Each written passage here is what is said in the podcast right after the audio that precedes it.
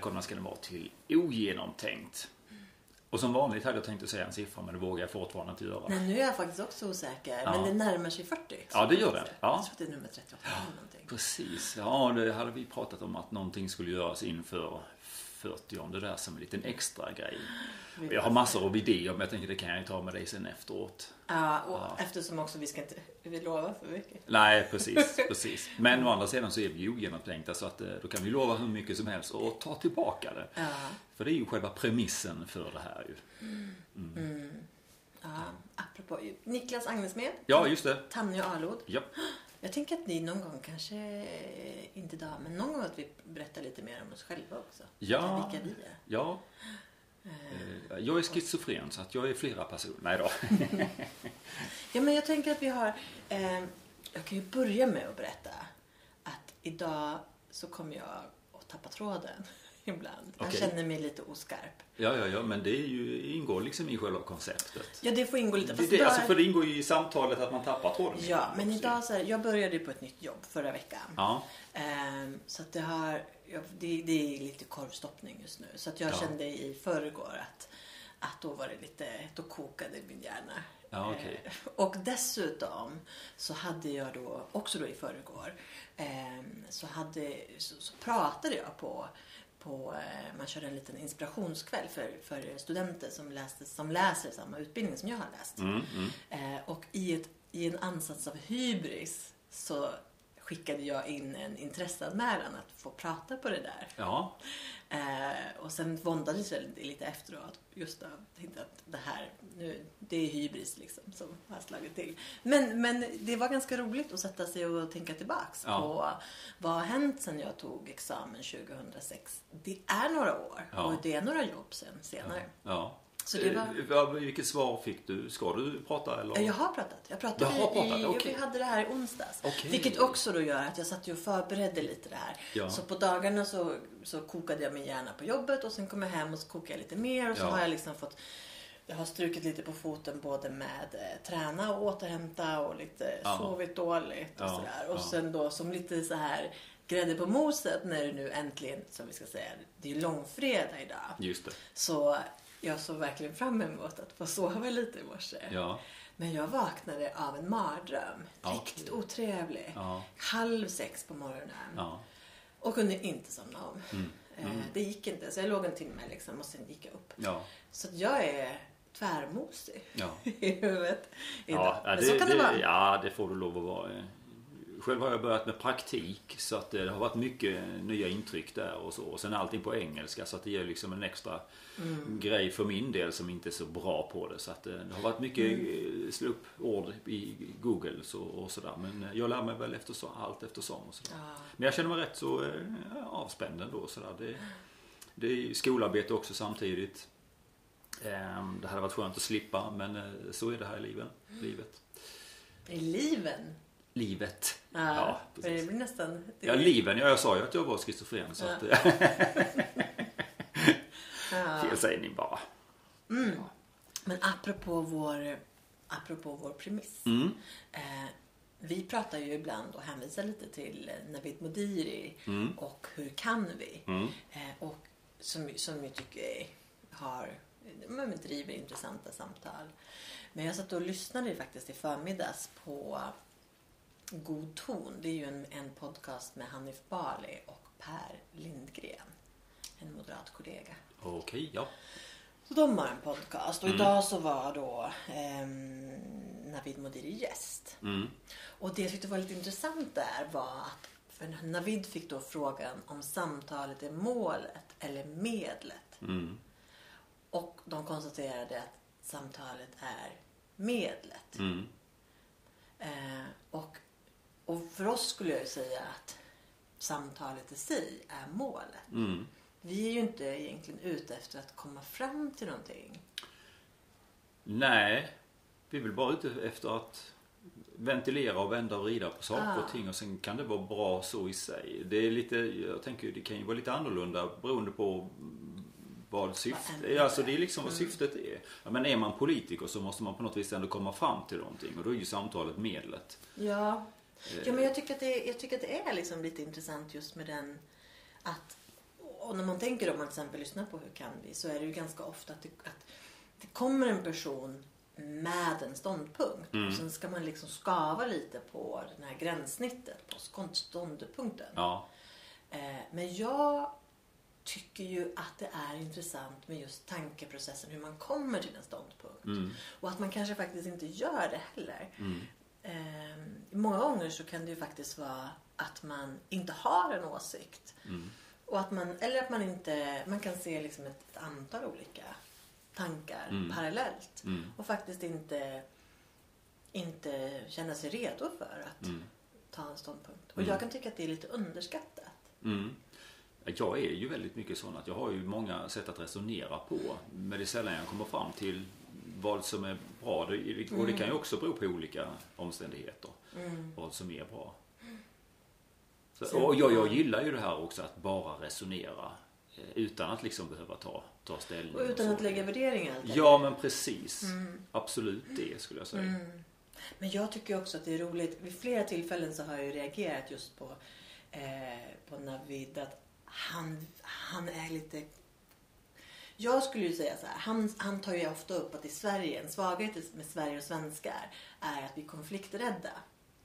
Eh, och att han då eh, försöker pusha lite för att man ska liksom våga ta lite mer diskussioner. Mm, mm, Men jag är ju lite fascinerad av människor som jag upplever är konfliktsökande. mm, Och varför är det... Eh, varför ses det som någonting positivt Mm. att vilja ta en konflikt? Mm. Och finns det liksom andra sätt att... Jag menar, du jobbar ju liksom lite som coaching kring Ja. kommunikation. ja. Eh, och just den här, den här spannet i att vara... Alltså konflikt, det är, ju, det är ju en väldigt stor skillnad på att vara konflikträdd där man till varje pris försöker undvika en konfrontation. Mm. Men att man faktiskt tycker att, att, eh, vi, jag, jag, att, inte, att ogilla konflikter. Eller att Mm. se liksom att en konflikt i sig inte är ger liksom ingenting. Mm. Ehm, Nej, för jag tänker ju direkt i, i banorna utav då MVC-metoden. Liksom. Vilka behov är det som finns bakom Mm. det här? Är det liksom på något vis att försöka hävda sig på något vis? Eller handlar det om att genuint få lov att bli hörd? mm, Och, och om jag tror att jag inte kan få lov att bli hörd så kan jag bli väldigt aggressiv i min, min Mm. ton. Eh, Och inte veta hur jag ska uttrycka det dessutom. Så att för mig dyker det upp liksom sådana lite små behov sådär Ah. som bli hörd, acceptans, eh, Jag kan lyssnande och Jag kan så. också liksom se, jag ser liksom inte riktigt ett scenario där en person har en annan åsikt än mig och då är det en konflikt. Jag ser liksom inte det. Jag Nej. ser, jag ser liksom inget problem i, Nej, inte ens liksom att uttrycka den åsikten. nej. Så ser jag liksom ett, och ibland kan det ju faktiskt vara, jag, jag tycker inte alltid att det är, att det nödvändigtvis är konflikträdsla, men att man är i ett läge där någon väldigt starkt uttrycker någonting och jag inte håller med och där man faktiskt känner att ja, men just nu så kanske det inte är läge liksom, att gå i någon het debatt. Nej, men jag kan precis, liksom, jag hör att du säger det. Jag kan nöja mig med att, att liksom säga okej, jag hör att du tycker så. Mm, Eh, mm, och sen kan man liksom, där håller jag inte med dig. mm. Eh, men låt oss gå vidare liksom. Ja, eller, eller bara välja i sig själv att Mm. ja, men jag går inte vidare med det här. För det, den vikten lägger jag inte på det. Nej. Det har jag varit med om bara under de här veckorna som jag varit på praktik Mm. där det liksom har hänt saker och ting. Så tycker jag, ja, men det här kan jag backa ifrån. Det är liksom ingen, Ja. ingen Och stor jag- sak. Ja, och jag menar, här är det ju väldigt krasst att Sverige har ju levt i fred i hundratals år. Ja, det, är Och det. det, det är kanske någonting som man får vara kanske liksom inte bara behöver se som någonting negativt, att vi är konflikträdda. Nej. Utan att det finns någonting fint i att man, att man, att man vill hålla det också. Det är kanske en eh, exportvara. Mm. Vår eh, så kallade konflikträdsla. Jag skulle nästan vilja hitta ett annat ord för det. Ja men det är det jag känner också liksom, Mm. att det har en sån negativ laddning. Ja. Och jag skulle inte säga att det nödvändigtvis är konflikträdsla. Jag tror mycket av det liksom är så här, det är tolerans. Att man, man, man irriterar sig men man knyter näven i fickan liksom. Mm. Och är så här, jag släpper det här och går vidare. För Mm. vi behöver inte ha en konflikt. Nej. Att man, man faktiskt Mm. eh, inte går in i det. Mm. Men sen som sagt, jag kan ju tycka att det ultimata är liksom att möta åsikter och tankar liksom utan att det blir... Alltså konflikt för mig har liksom inget värde i sig. Nej. Mm. Ja, det var lite stickspår. Ja, ja. Mm. Och sen, sen, men sen också om man nu bara fortsätter lite, lite till där. Mhm. Eh, att... Nu tappade jag tråden. Mm. Ja, det kommer bli så idag. Ja, det är en sån då. Nej men, men, liksom att, ehm, att, att om vi säger att ett- en person är konflikträdd, alltså så att det nästan blir sjukligt eller Ja. till besvär för den personen. Då måste den personen också göra någonting åt det förr eller senare. För att Mm. ger man upp på sig själv allt för många gånger då, då, då känner man det. Man mår inte bra. Så att Nej. då behöver man jobba med sig själv. Eh, Och jag har ju alltid skämtat om mig själv liksom, i situationer när- jag säger nej. Eller när jag har fått en förfrågan och så svarar jag så diplomatiskt. Att de tror att jag har sagt ja fast jag har sagt nej. Ja. Och, då, och då får jag ju ta den smällen och Mm. tänka som så att jag måste uttrycka mig på ett tydligare sätt. Mm. Med ett till exempel nej. eh, Så. Det kan vara svårt att eh, tänka i, eller Ja. göra ibland. Men då kan man också tänka när jag säger ett nej, vad är det då jag säger ja till? Eller vice versa. Mm. Där tänker jag ju, eller associerar ju till, bara nu när jag var på väg hit. Ehm, jag åker ju en hel del kollektivt. Även om man i coronatider har åkt väldigt lite kollektivt, Mm. ska jag säga. Mm. Ehm, men, men jag upplever ju, det, det är ju, tiggeri är ju ganska utbrett i Stockholm. Mm. Eh, får man säga. Och, och i, det, är, det är många som, som rör sig just på, på pendeltåg och tunnelbana Mm. eh, och, eh, och ber om pengar. Mm. Och jag upplever att man, eller min erfarenhet är att man har ändrat strategi lite på senare år. Eh, från att ha liksom bara gått med sin mugg och sträckt fram eller haft de här lite förtryckta korten som man Just har lagt det. ut och så Ja. har man gått, en- gått ett varv igenom. Mm. Men nu så, så är min bild att man eh, handplockar personer som man försöker pusha lite mer på. Eh, så att man till exempel, ja, personen stannar upp, sätter sig bredvid, försöker liksom ja, pinpointa en person där man kanske tänker att den här är Aha. större. Ny Här är- strategi helt ja, enkelt. Men att det, och jag, jag, jag tänker väldigt krasst att det är, skulle kunna vara så att de inte får lika mycket ja, eh, donerade Ja. pengar bara på den här genomrutten. Mm. Så att man måste ta till något annat. Och då, återigen, det här är min bild och den kan ju vara förvanskad. Men, men, Mm. men min bild är ju att man gärna eh, vänder sig till, till unga kvinnor och till kanske lite äldre damer. Liksom, eh, och försöker vädja Mm. Mm. lite, lite extra. Sätter sig bredvid och försöker liksom eh, ja, men inte, eh, inte ta nej. Liksom. Mm. Och det här har ju för min del lett till att jag vill vara väldigt tydlig. Eftersom att jag, och här är en sån ståndpunkt. Jag har ju, jag tror att jag nämnt det förut, men just när, det, när, jag, när jag flyttade till Stockholm och började uppleva tiggeri och då var det ju en väldigt Mm. liten omfattning. Ja. Men jag kände ju, och, det här är ju lite den här fyrkantiga sidan av mig, att jag kände ju att jag kan inte varje gång i varje situation ta ett nytt beslut. Nej, just det. Just utan det, det jag, jag. ja, jag, vill, jag, jag, vill, jag vill ta ett beslut och det är det jag, så jag hanterar det.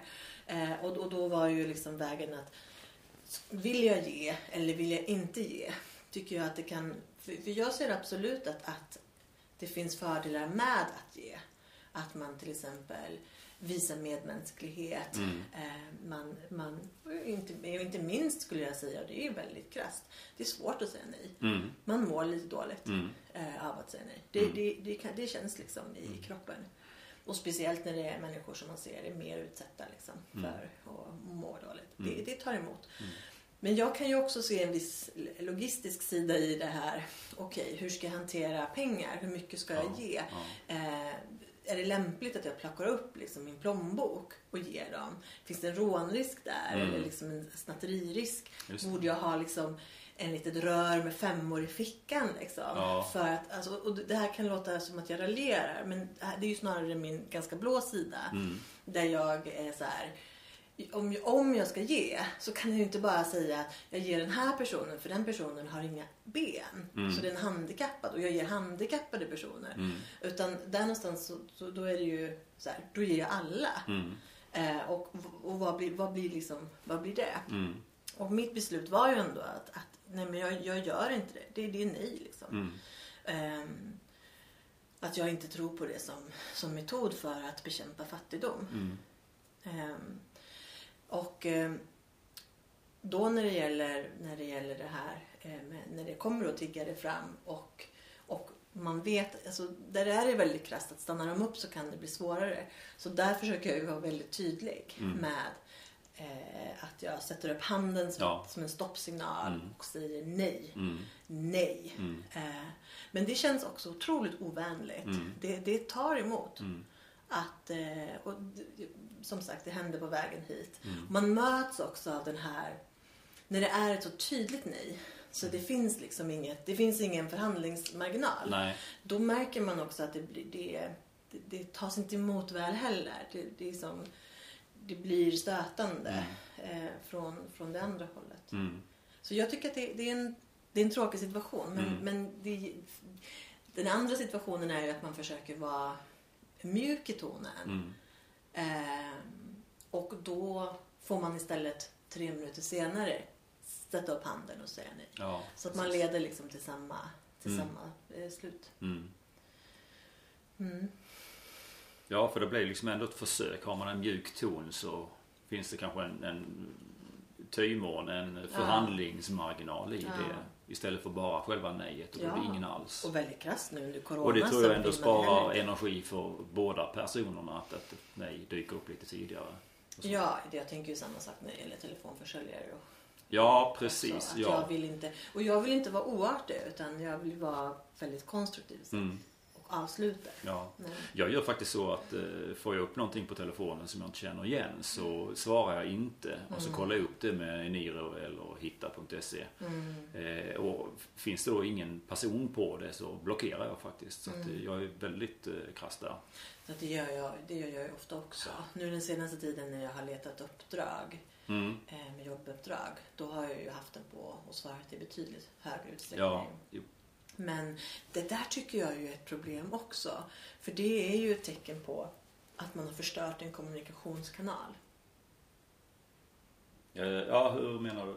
Men man har lagt ett brus på kommunikationskanalen som är liksom att prata i telefon, att Mm. ringa till någon. Mm.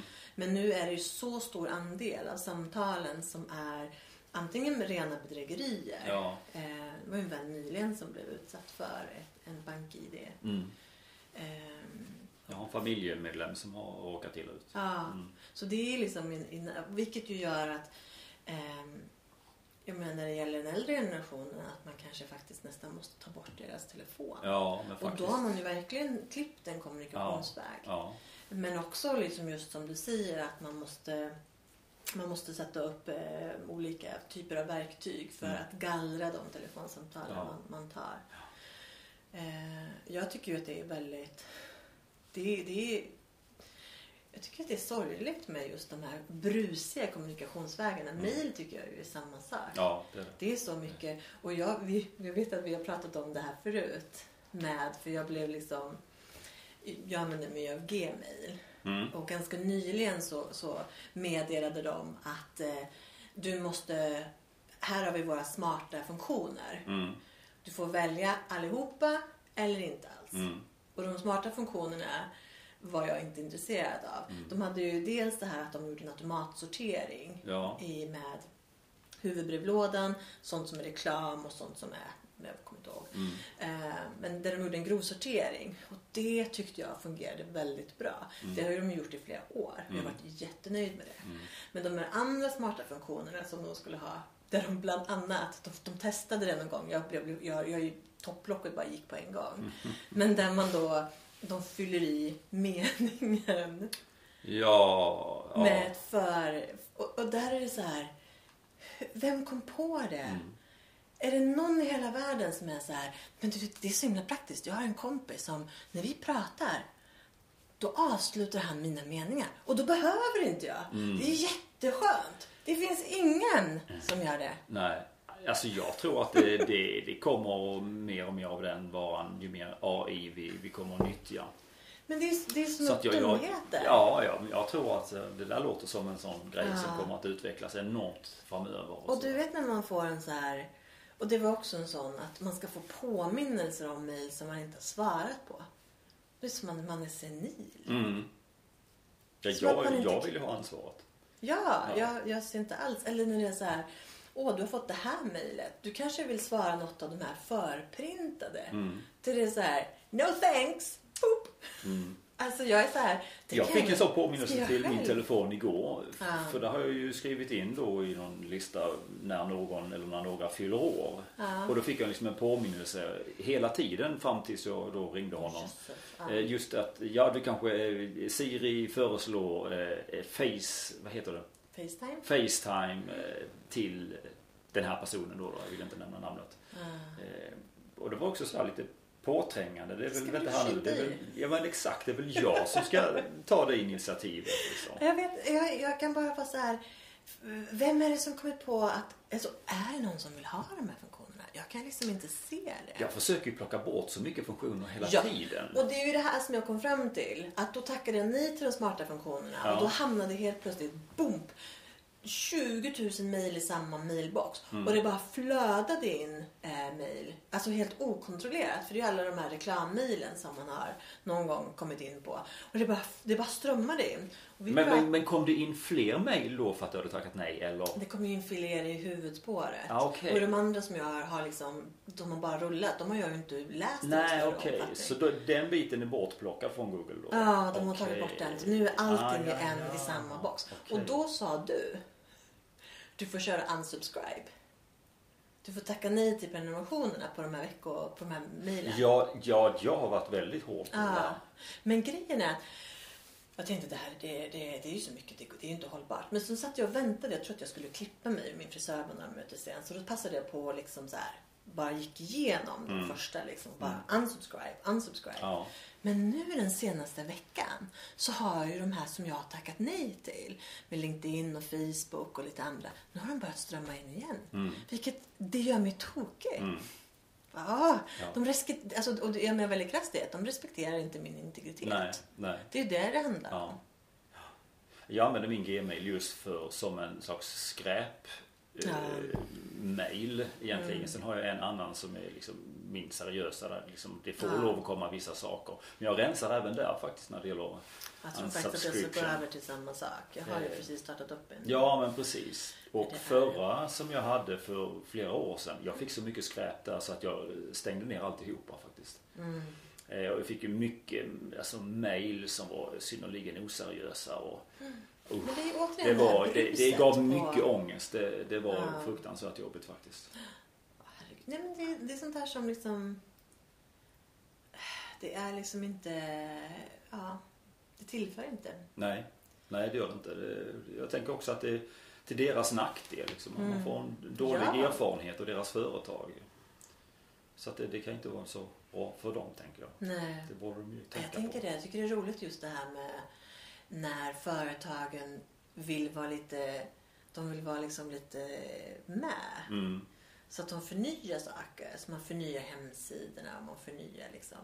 Och jag tänker ju att det är ju lite som om du, om du har liksom en, någon form av funktionalitet som du använder. Mm. Eh, jag kan till exempel ta Swedbank som, för de har precis ganska nyligen bytt användargränssnitt. Men du tänker dig då att du går in i en affär Mm. Och sen så upptäcker du att de har möblerat om. Mm. Det är ju ingen som blir glad över det. Då måste man ju, jag tänker på en Ah. matvarubutik där man har sin lilla snitslade bana man går liksom Ja. och plockar sina vanliga. Men det blir lite kaosartat tills man har lärt sig. Ja, det, tills man har lärt sig det. ja, det, det är ju en enorm irritation Ja. Mm. tills man har lärt sig det. Och det är inte ens säkert att man tycker att det blir bättre Nej. efter det. Eh, så att den här grejen när man håller på att uppdatera saker och ändrar. Jag tycker ju att man ska vara alltså, jätte, jätte mildre. Ja. Nå, det var inte det här jag tänkte prata om idag. Nej, nej, okej. Mm. Men får jag säga en, ytterligare en sak där vad gäller eh, tiggarna. Mm. Vet du vad jag tänker när jag ser dem? Det är pantens fel. Mm. Ja, panten tror jag är en stor Ja, del jag tror faktiskt att det är på det, det viset. det en del utav det, en stor del utav Det det, i alla fall. intressant. För jag såg en, en kvinna gå med två stycken svarta sopsäckar fulla med burkar. Eh, Så hon hade gjort ett eh, bra dagsverke där. Ja. Eller det här var mitt på dagen. Jag det tror kanske någon, inte- någonting som jag det. faktiskt saknar i, eh, i det offentliga. Och nu, det här är nästan så att det touchar lite på, på det som jag tänkte prata om idag. Mm. Men jag saknar eh, återvinning, alltså en sopsortering i, eh, i, på offentliga ytor. Och man utomlands så skulle jag säga att där har nästan alltid, eller nästan alltid, men på många platser så har man tre soptunnor. En med matavfall, en med tidningar och så en med, typ, eller med plast. Liksom. Mm. Men det, är förpack- det, det finns tre olika.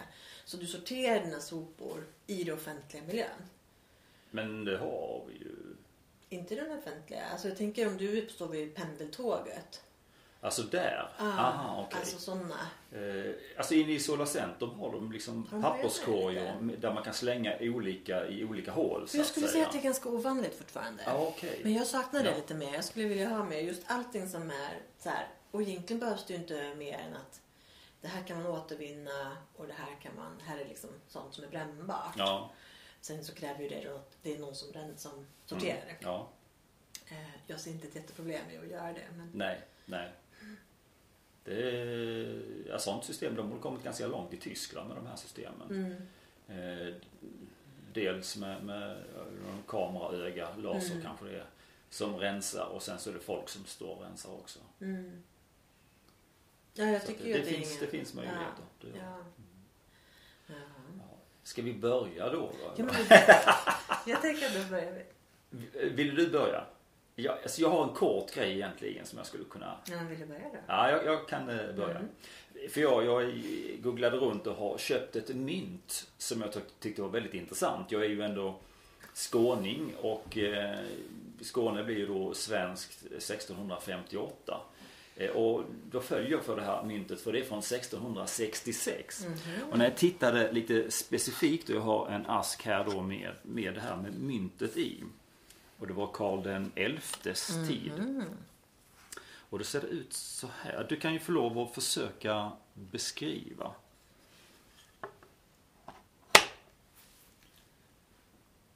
Ja, på baks... Eller det kanske är framsidan eller baksidan. Men det är tre kronor på ena sidan. Ja, just det. Och sen har du på andra sidan... Och på andra sidan så ska det stå värdet utav det här myntet. Ja, okej. Eh, och det värdet är... Det ser ut som i- en farbror med en liten hatt. Ja, det kanske det gör. Ja, ja. Eh, Det är alltså en sjättedels öre Åh. är detta. Och då tänker jag liksom, vad är det som har hänt med ekonomin sen 1666? Eh, liksom, hur många devalveringar har det varit då? Eh, I förhållande till vår lilla krona som jag också håller upp här idag. här Vad säga- får vi för den här kronan om vi går till någon affär? Jag tror inte det finns någonting vi kan få. Ja, du kan ju inte köpa en plastpåse eller? Nej, någon plastpåse det går inte. Jo, vänta här nu. De där plastpåsarna de kostar väl bara 18 öre som man eh, tar potatis i. Så då får jag fem sådana för den där i så fall. Ja, ja, ja. Ja, där är nej men det, det är liksom bara som en, som en reflektion utav vad som har eh, hänt i Sverige under århundradena. Och det tyckte jag, så att jag köpte det här myntet för jag tyckte det var, var lite intressant också. Och just historiken om att, eh, att jag blev svensk då. som snapphane. Mm. Från Snapphanebygden.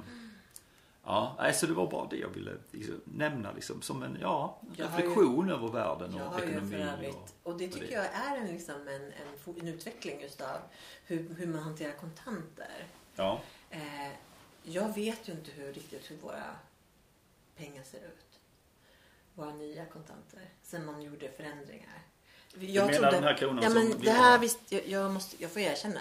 Det här kan inte, jag kan inte relatera till att det här är en krona. Nej, alltså nu när Det jag ser ut som en liten ut. 50-öring. Jag har nog aldrig hållit en krona på det här Det viset. väger heller. ingenting. Nej, Det här är det en inte. leksakspenning för mig. Ja, precis. Ehm, ja.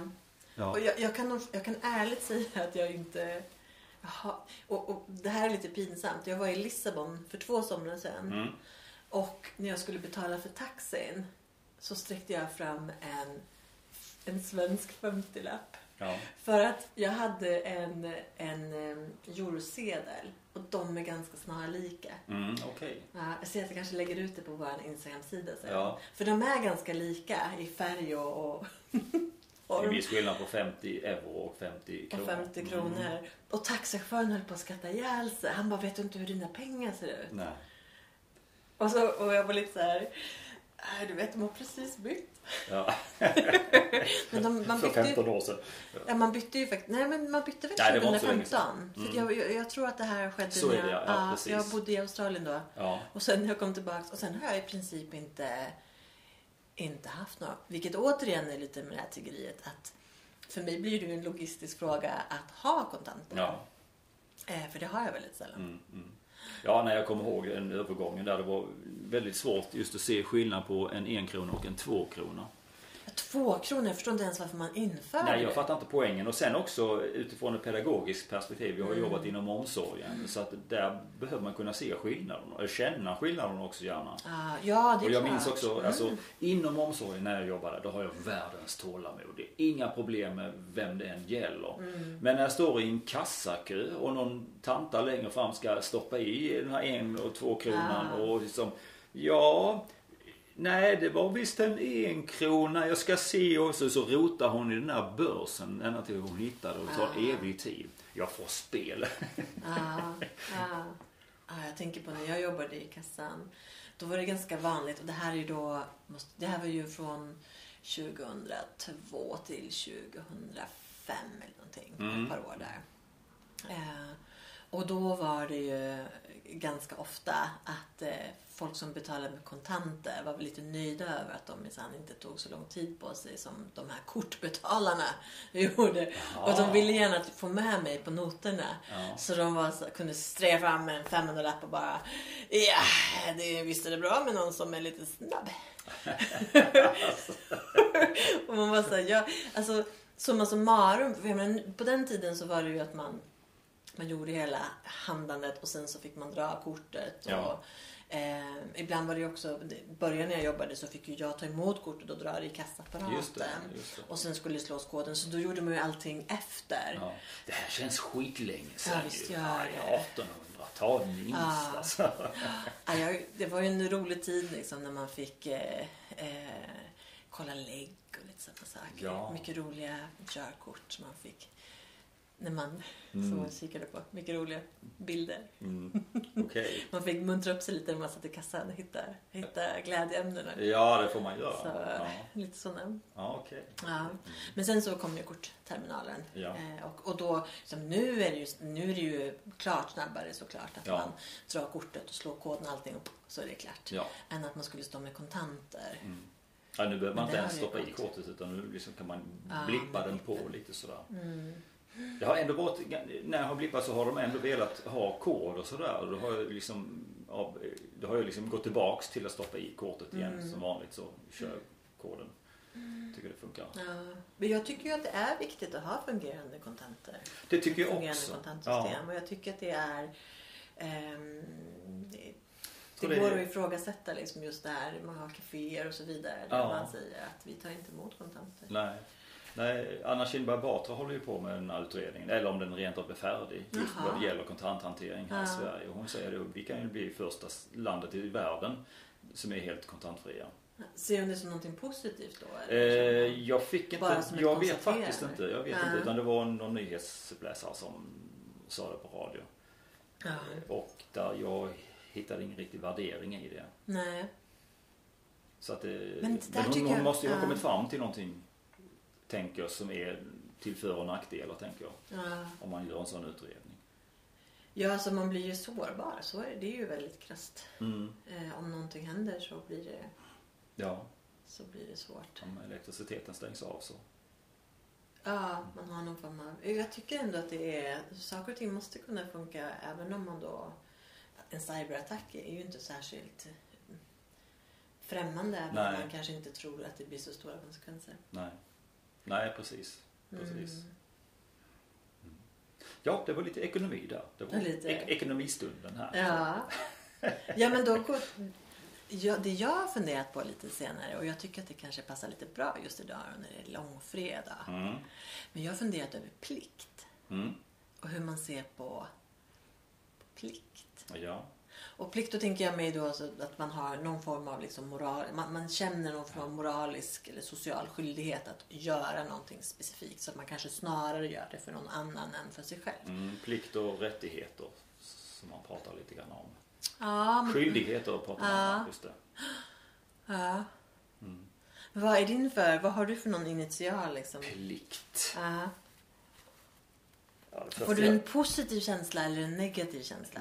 Det är nog en lite dubbel känsla Ja. numera skulle jag säga. Mm. Hade du frågat mig för 30 år sedan så hade det varit definitivt negativt. Mm. För jag, jag tänker på lumpen direkt. Ja, ja för det, det är ju inte, vi har ju inte så många liksom uttalade plikter. Nej. värnplikt som liksom, den är ju inte, det är ju ingen plikt längre. Det är väl bara att Nej. man gör, eh, vad kallar man det, att man mönstrar. Att man har en mönstringsplikt.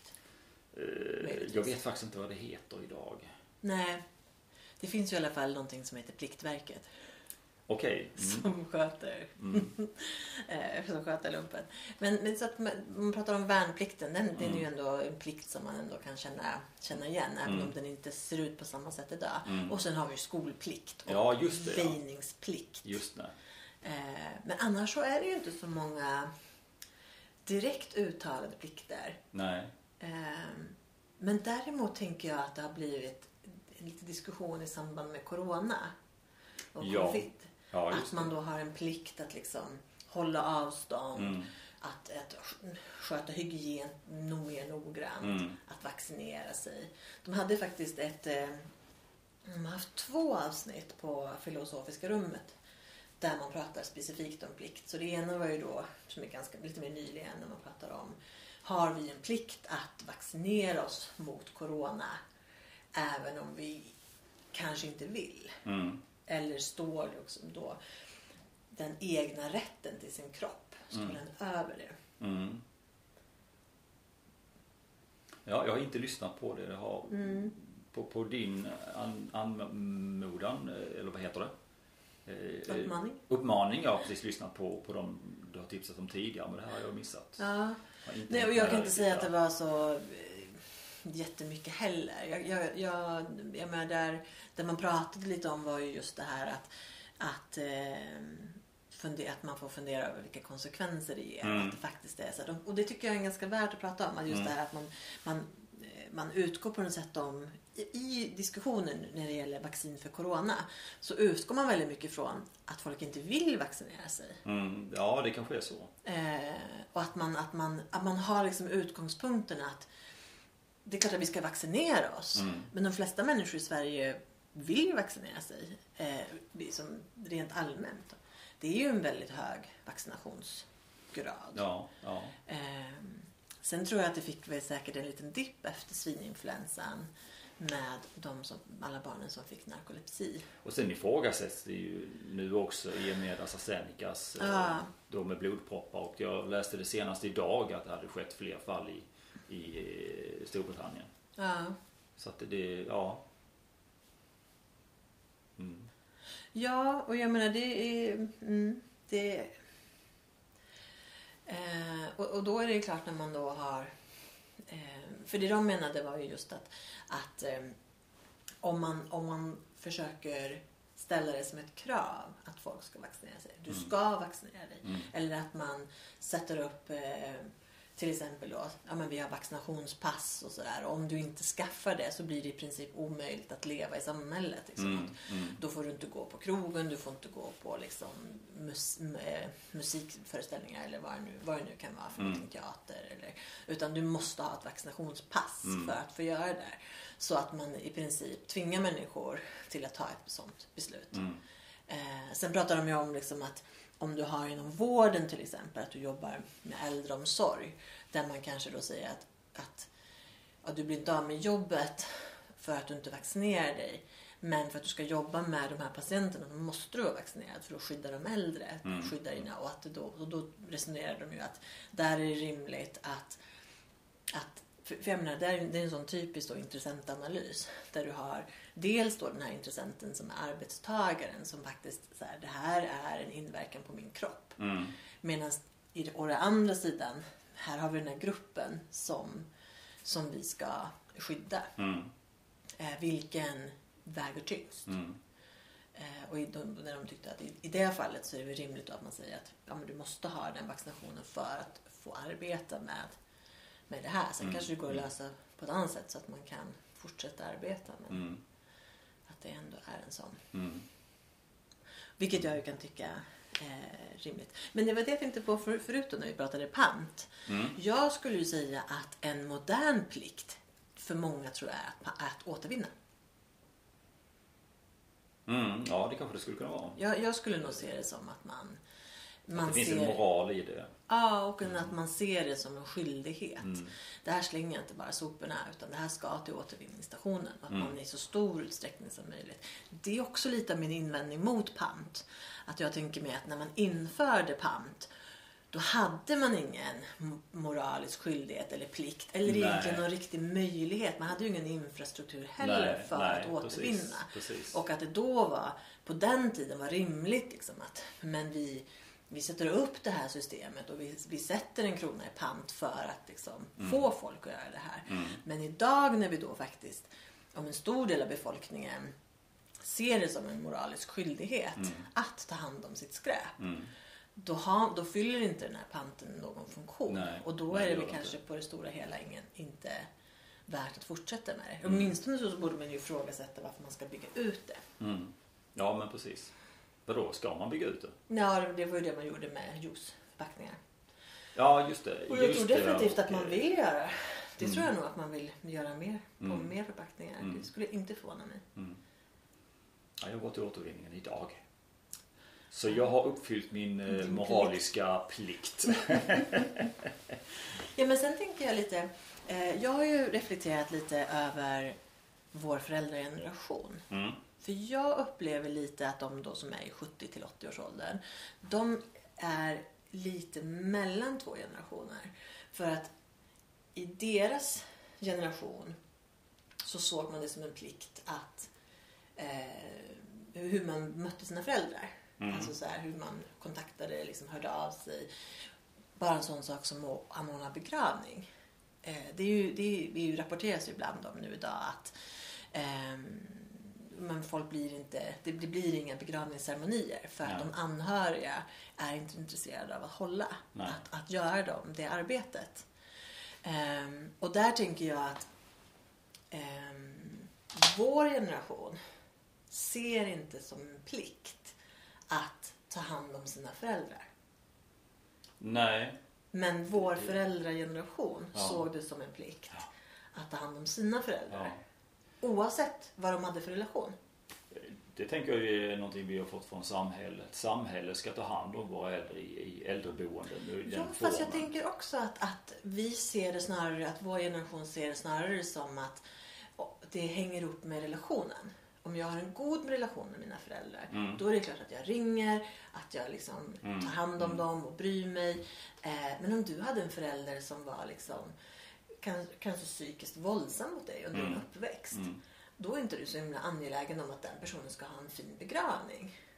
Eh, nej. Möjligtvis. Ja. Eller någon, en frånvarande förälder, vad det nu kan ha varit. Mm. Eh, så att man mer ser det som relationsbetingat snarare än att det här är en plikt mot min förälder. Mm. Det är en liten reflektion som jag har haft att, Ja. att, eh, att jag upplever att den generationen eh, min mamma kan ju gärna säga det. Jag ringde, jag ringde hem varje dag och pratade med min mamma. Varje dag.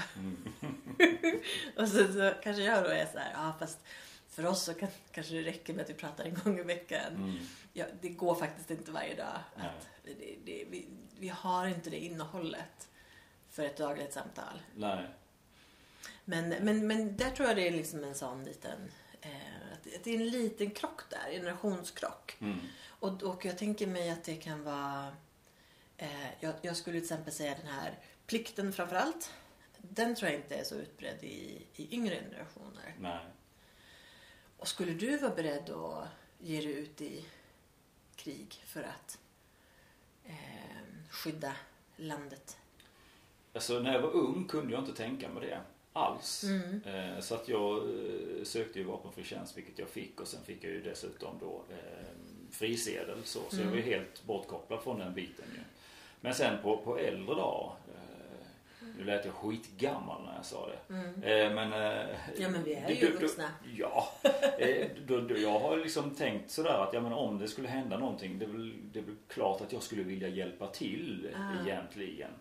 Men sen, sen därifrån är det ju en jättesvår tanke att jag går med ett vapen som jag ska rikta mot någon och skjuta av. Alltså Ja. det, det är ju en olidlig tanke ju. Ja. Fullständigt olidlig. Och jag kan tänka mig att det är lika olidligt för den andra motståndaren också. Mm. Så att det där tycker jag är jättesvårt och jag kan verkligen drabbas av en sån enorm tacksamhet. Jag, För att vi lever i fred. ja, Ja. men för the D-Day och efter, i andra världskriget. Alla dessa unga män som bara blev eh, mat för gevärerna Mm. när de kom över till, till, eh, till Frankrike. Alltså jag, jag är helt... Eh, alltså jag, jag, ja, jag vet inte vad jag ska säga. Som, Mm. Går det mötes till ödet till mötes Mm. på det sättet. Alltså det... Ja, det, jag har tänkt på det många gånger och blir lika berörd varenda gång. Mm. Ja, ja, Vad ja. de gjorde för Europa. Det, det är helt otroligt. Och för vår värld. Att vi inte hamnade i tredje riket. Eh, Så, så det kan jag känna en enorm tacksamhet över. Jag skulle vilja åka dit någon gång faktiskt och få se det och få se Mm. eh, begravningsplatsen och sådär också. Det skulle jag vilja göra vid något tillfälle. Mm. Ja, men jag tänker just om alla som... Jag menar, du har ju haft personer som i... Man har läst om, om svenskar som då har gett sig ner för att eh, kämpa mot IS till exempel. Mot IS? Mm. Aha, okej. Ja, så dels har du ju då jihad- jihadister som... Eh, Ja, det var först de jag tänkte på liksom. ja, som eh, men, också, men och- också de som... Det, det är väl inte Okej. så vanligt, men att man ändå har åkt ner för att strida. Ja, okej. strida Ja, då har jag nog dem. missat lite grann där tror jag. Ja. Ja. Det är kanske inte så vanligt förekommande. Och jag tänker, men jag tänker också just som finska vinterkriget. Där Ja, det var det. svenskar som åkte över. Mm. Eh, och om man pratar om Australien. Australien har ju i princip deltagit i vartenda krig sen liksom, under både första och andra världskriget. Mhm, okej. Eh, De deltar, i- har deltagit i alla konflikter. Det är lite svårt att ta till sig. Eh, Ja. Och där har de ju i, i Perth eh, så har de en världens största eh, innerstadspark.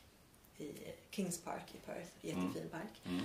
Eh, och där har de ju bland annat då, de, där planterar de träd. Ett träd för varje förlorad soldat. Ja. Det är ju många träd. Ja. Många av dem är ju också eh, väldigt nya. Så, att det, Ja. så de är ju, har ju varit väldigt involverade. Det, det där är ju svårt. Menar, vi har ju förlorat men svenskar såklart också i, i väpnade konflikter Mm, mm. ut.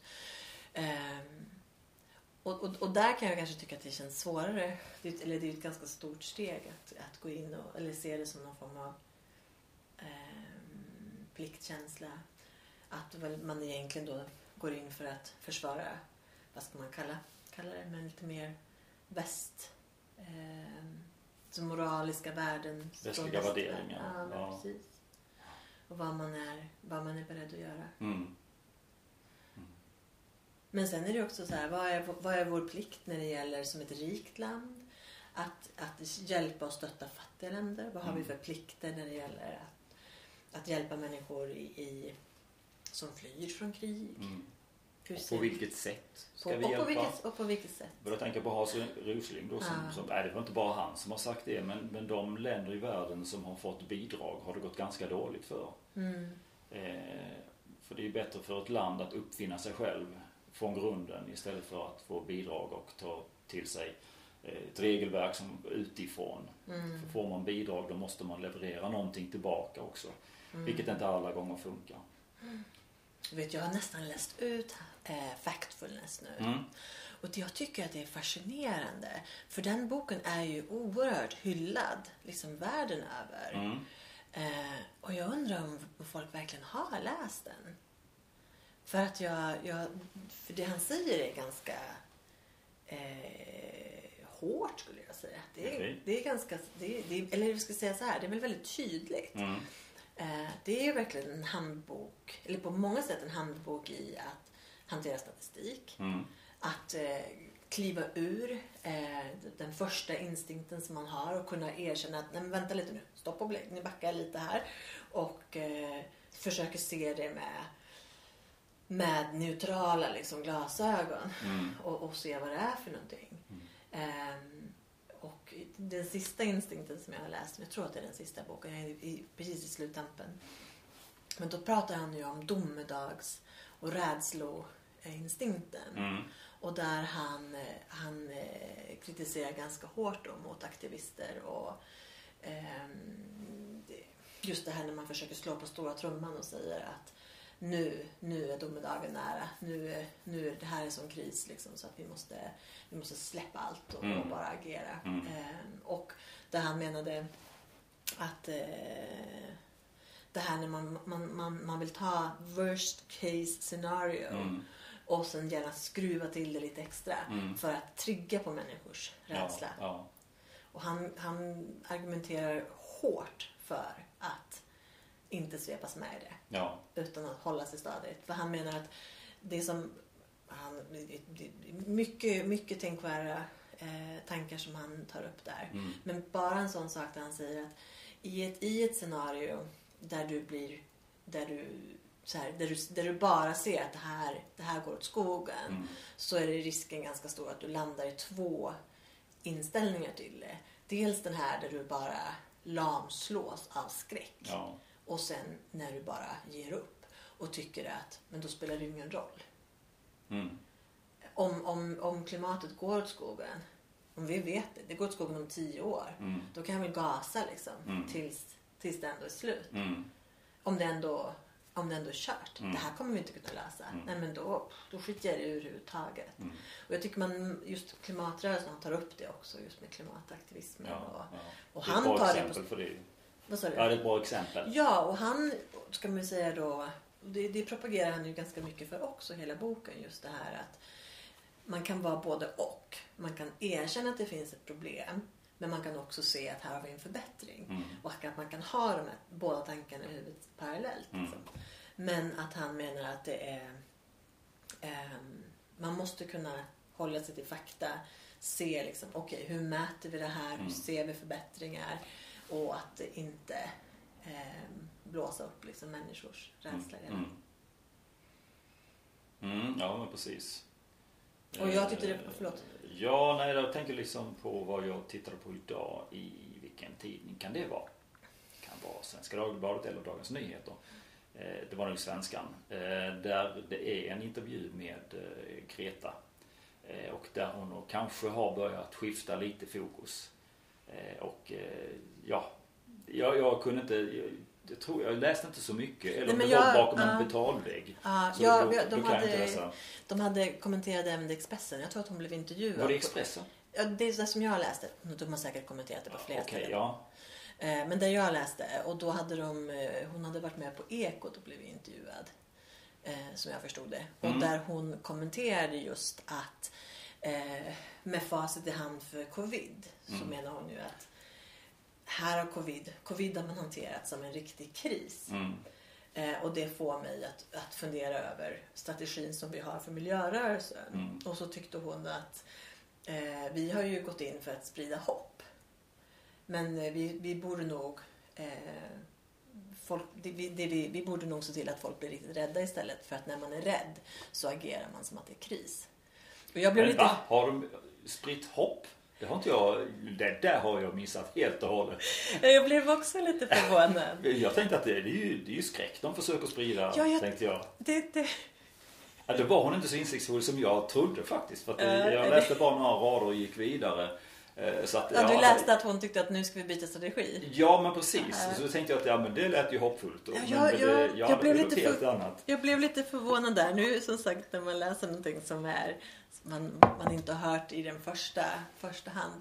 Men jag upplever kanske inte att miljörörelsen försöker eh, sprida en, en ljus framtid. Nej, det är Eh, inte min uppfattning här. Och jag, jag, jag håller med med, med, med Hans. Att Mm. eh, det här är, och det säger han också så här, det här är viktiga frågor som behöver liksom tas på allvar. Mm. Det funkar inte att du har, här har vi ju ett bra exempel du och jag tänker jag. När man gör, går in på Världsnaturfondens sida och kollar sitt footprint. Just det, ja, det var länge sedan jag gjorde det. Ja, och jag blev ju, för jag gjorde det här för några år sedan. Mm. Och då fick ju jag, konstaterade ju jag att, ja men du, eller de, det här eh, beräkningen, kalkyleringen konstaterade att jag förbrukar fyra och ett halvt jordklot per år. Mm. Om man lever som jag lever. Mm. Och, och anledningen till, den största anledningen till att det liksom gick så pass högt eh, är ju faktiskt för att man lever i den delen av världen som man lever. Mm.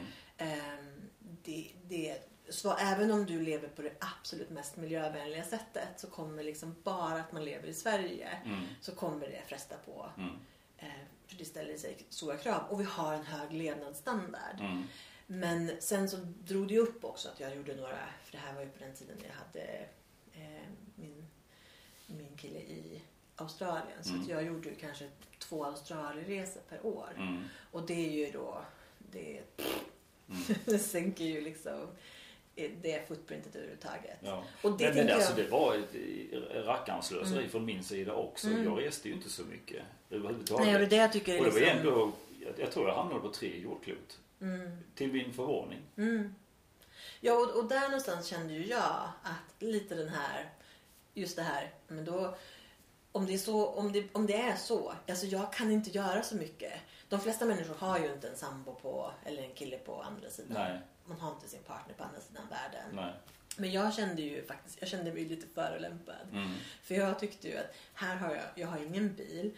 Eh, jag köper inte så fruktansvärt mycket grejer. Alltså jag Nej. anser ju inte att man kan leva så mycket mer eh, utifrån våra principer Nej. i väst.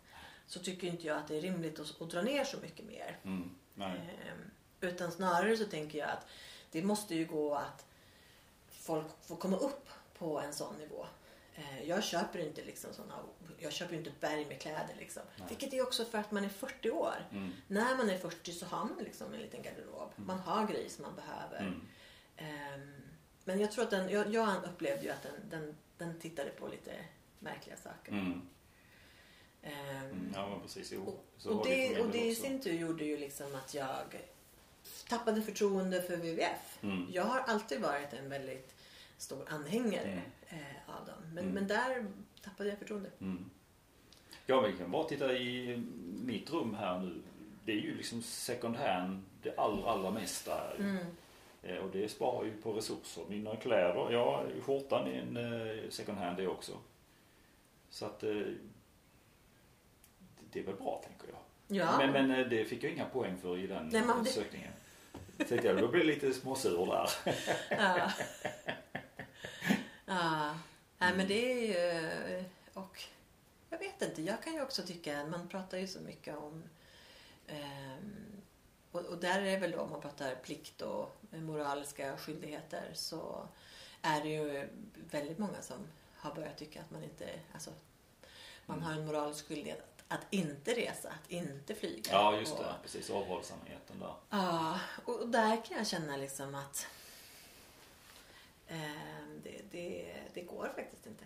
Nej. Det, jag tycker att det är en så viktig del i eh, mitt liv, Mm. men också för människor generellt. Att få uppleva världen Mm. och få liksom möta olika Kulturer. kulturer Ja. och länder och se saker. Det är det som gör livet rikt, Ja, tycker jag. ja. Eh, Ja, jag tycker livet har varit väldigt inskränkt sen eh, coronan kom Ja. igång här och så. Jag går ju in och kollar om jag kan få åka till Riga lite då och då. Men eh, det, det är ju tvärstängt där ju just för tillfället. Och eh, ja, det där saknar jag otroligt mycket. Det Mm. gör jag verkligen. Mm. Ja, nej, så jag tycker inte att det är... Men sen så tänker jag att man kan... eh, Det, det finns ju naturligtvis mycket att göra och, och en stor förhoppning är väl att, och det tänker jag ju som ingenjör också, att eh, man kan eh, bli bättre på liksom, utveckla tekniken. Och det, menar, det är bara att se liksom, hur man har utvecklat teknik de senaste 20 åren. Där finns det ju otroligt mycket som man bör kunna göra. Eh, men, men jag tänker också just med lite vi var inne på med right, right to repair eh, movement för ett tag sedan. Eh, där jag ty- tycker att ja, men man, man behöver kunna använda sina saker lite längre. Man behöver kunna Mm. byta ut och ehm, så här, är det ett batteri som är slut, ja, men då behöver man kunna byta det på sin dator. Och Mm. Företagen behöver ha, ha ett ansvar att den här faktiskt den här tvn ska kunna leva liksom i minst tio år. Ja, Den kanske inte har garanti för mer än två år. Men nej men precis. Men- För nu tänker jag liksom även på andra produkter. Mm. Då har man ju bestämt sig för att de ska inte hålla längre än 10 år Mm, heller. mm. Nu är det väl i och för sig Det är ju bra på ett sätt. eh, Jag tycker energimässigt att eh, en gammal tvättmaskin kanske tar mer energi när den kör eh, dagligdags än, än en ny, modern så att säga. Ja, fast jag tror att problemet är ju som själva grundkonstruktionen. Där, det, i, de, I de flesta, alltså, jag skulle säga det att i de allra flesta produkter så är den stora miljöbelastningen är när produkten produceras. Mm. Eh, så har du sen en, en gammal bil eller en gammal någonting. Så ja, den kommer dra lite mer. Mm. Men det, du kommer förmodligen inte kunna hämta hem det att du skrotar ut någonting som funkar och köper någonting nytt för att du sänker. För Nej. belastningen är så hög Ja, från, från ja, start. mm. Det är ju det som är problemet med, med elbilar till exempel. Mm. Ehm, och Någonting som jag tycker Ja. ska bli intressant i det sammanhanget det är batterierna. Mm. Hur kommer det att gå med dem? Eh, ja, det är För jag har förstått att jättespännande. det är väldigt resurskrävande liksom att skapa och sen är det svårt att återvinna. Eh, Och då blir det resurskrävande också. Så Ja, att det, där har man ju också en fråga med gruvdrift till exempel. Jag vet att man pratade om det ganska nyligen just med, eller om det var bara förra veckan som det pratades om just det här att bryta vissa mineralerna Ja. i Sverige Ja. och att man då ser att ja, men, då behöver vi inskränka på, på sameterritorium för Mm. att kunna bryta de här mineralerna. Mm. Och där tänker jag ju väldigt, där är det ju väldigt krasst också att om vi förväntar oss att vi ska kunna ersätta allting. Ja men då, då, då måste man ju se hela, vad är det, hela kedjan. Vad är det som behövs för det? Mm. Och det går ju inte bara att säga att nej men eller går går det naturligtvis att göra men, men det får ju konsekvenser. Man får Ja. ju se hela bilden. Att Mm. man säger att jo fast vi vill inte göra det i Sverige. Vi vill Mm. inte bryta någonting, sätta upp gruvdrift och så i Sverige. För Nej. då förstör vi ju vår natur. Mm. Så det får man förstöra naturen någon annanstans. Mm. Inte... Som till exempel Kina. ja, där man eller tillverkar Afrika. väldigt mycket. Afrika också. Ja, det, det, är väl, det är väl den stora där man eh, utnyttjar att människor är fattiga. Ja, det sker faktiskt väldigt mycket i Kina också. Ja, Eh, ja, ja. Senast jag hörde här nu det var, var vad som ingår i en, ett vindkraftverk. Och neodym är ju en, en metall som används väldigt flitigt. Ju. Eh, och den kräver ju sin resurs att bryta dessutom. Alltså, det är en, en magnetisk eh, metall. Jag känner inte igen den. Nej. Eller vad heter den någonting annat? Jag bara känner inte igen den från periodiska systemet. Är det en, är det en legering på något sätt? Nej, den är ren och finns i det periodiska systemet och den finns i, längst ner på den, där det bara är en enda rad. Ja. Någonstans i mitten där har jag för mig. Jag har bara en bild på var det är någonstans. Jag kommer inte ihåg. Kan det vara ND? ND? Nej, jag vågar inte Ja, nej. Mm. nej, någonting sånt. Nej, mm. Kul att prata lite periodiska systemet där tänkte jag. Ja, det är Eh, Plocka fram vad vi behöver. Ja, ja, ja. Eh, Ja, precis. Ja. Nej, Ja, så att nej, det, det, det- mm. och det, ja.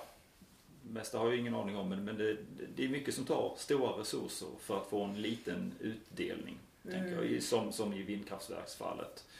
Att utdelningen sker när det blåser men inte när det är stilla. Och då blir det ju en annan resurs som skjuts till för att samhället ska kunna fungera.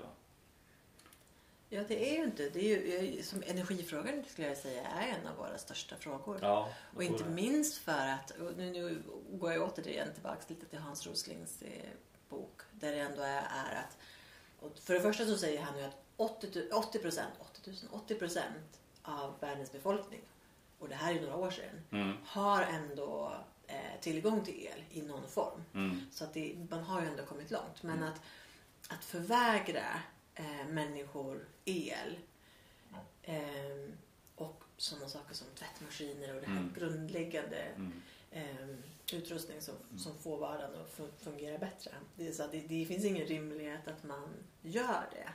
Eh, utan där måste man kunna hitta lösningar Mm. så att de får komma upp på Mm. en samma nivå som vi har i väst. Mm. väst. Det, det är konstigt att prata om väst. Det, det, det, är ju inte de. Vi sammanvävs allt mer i världen tänker jag.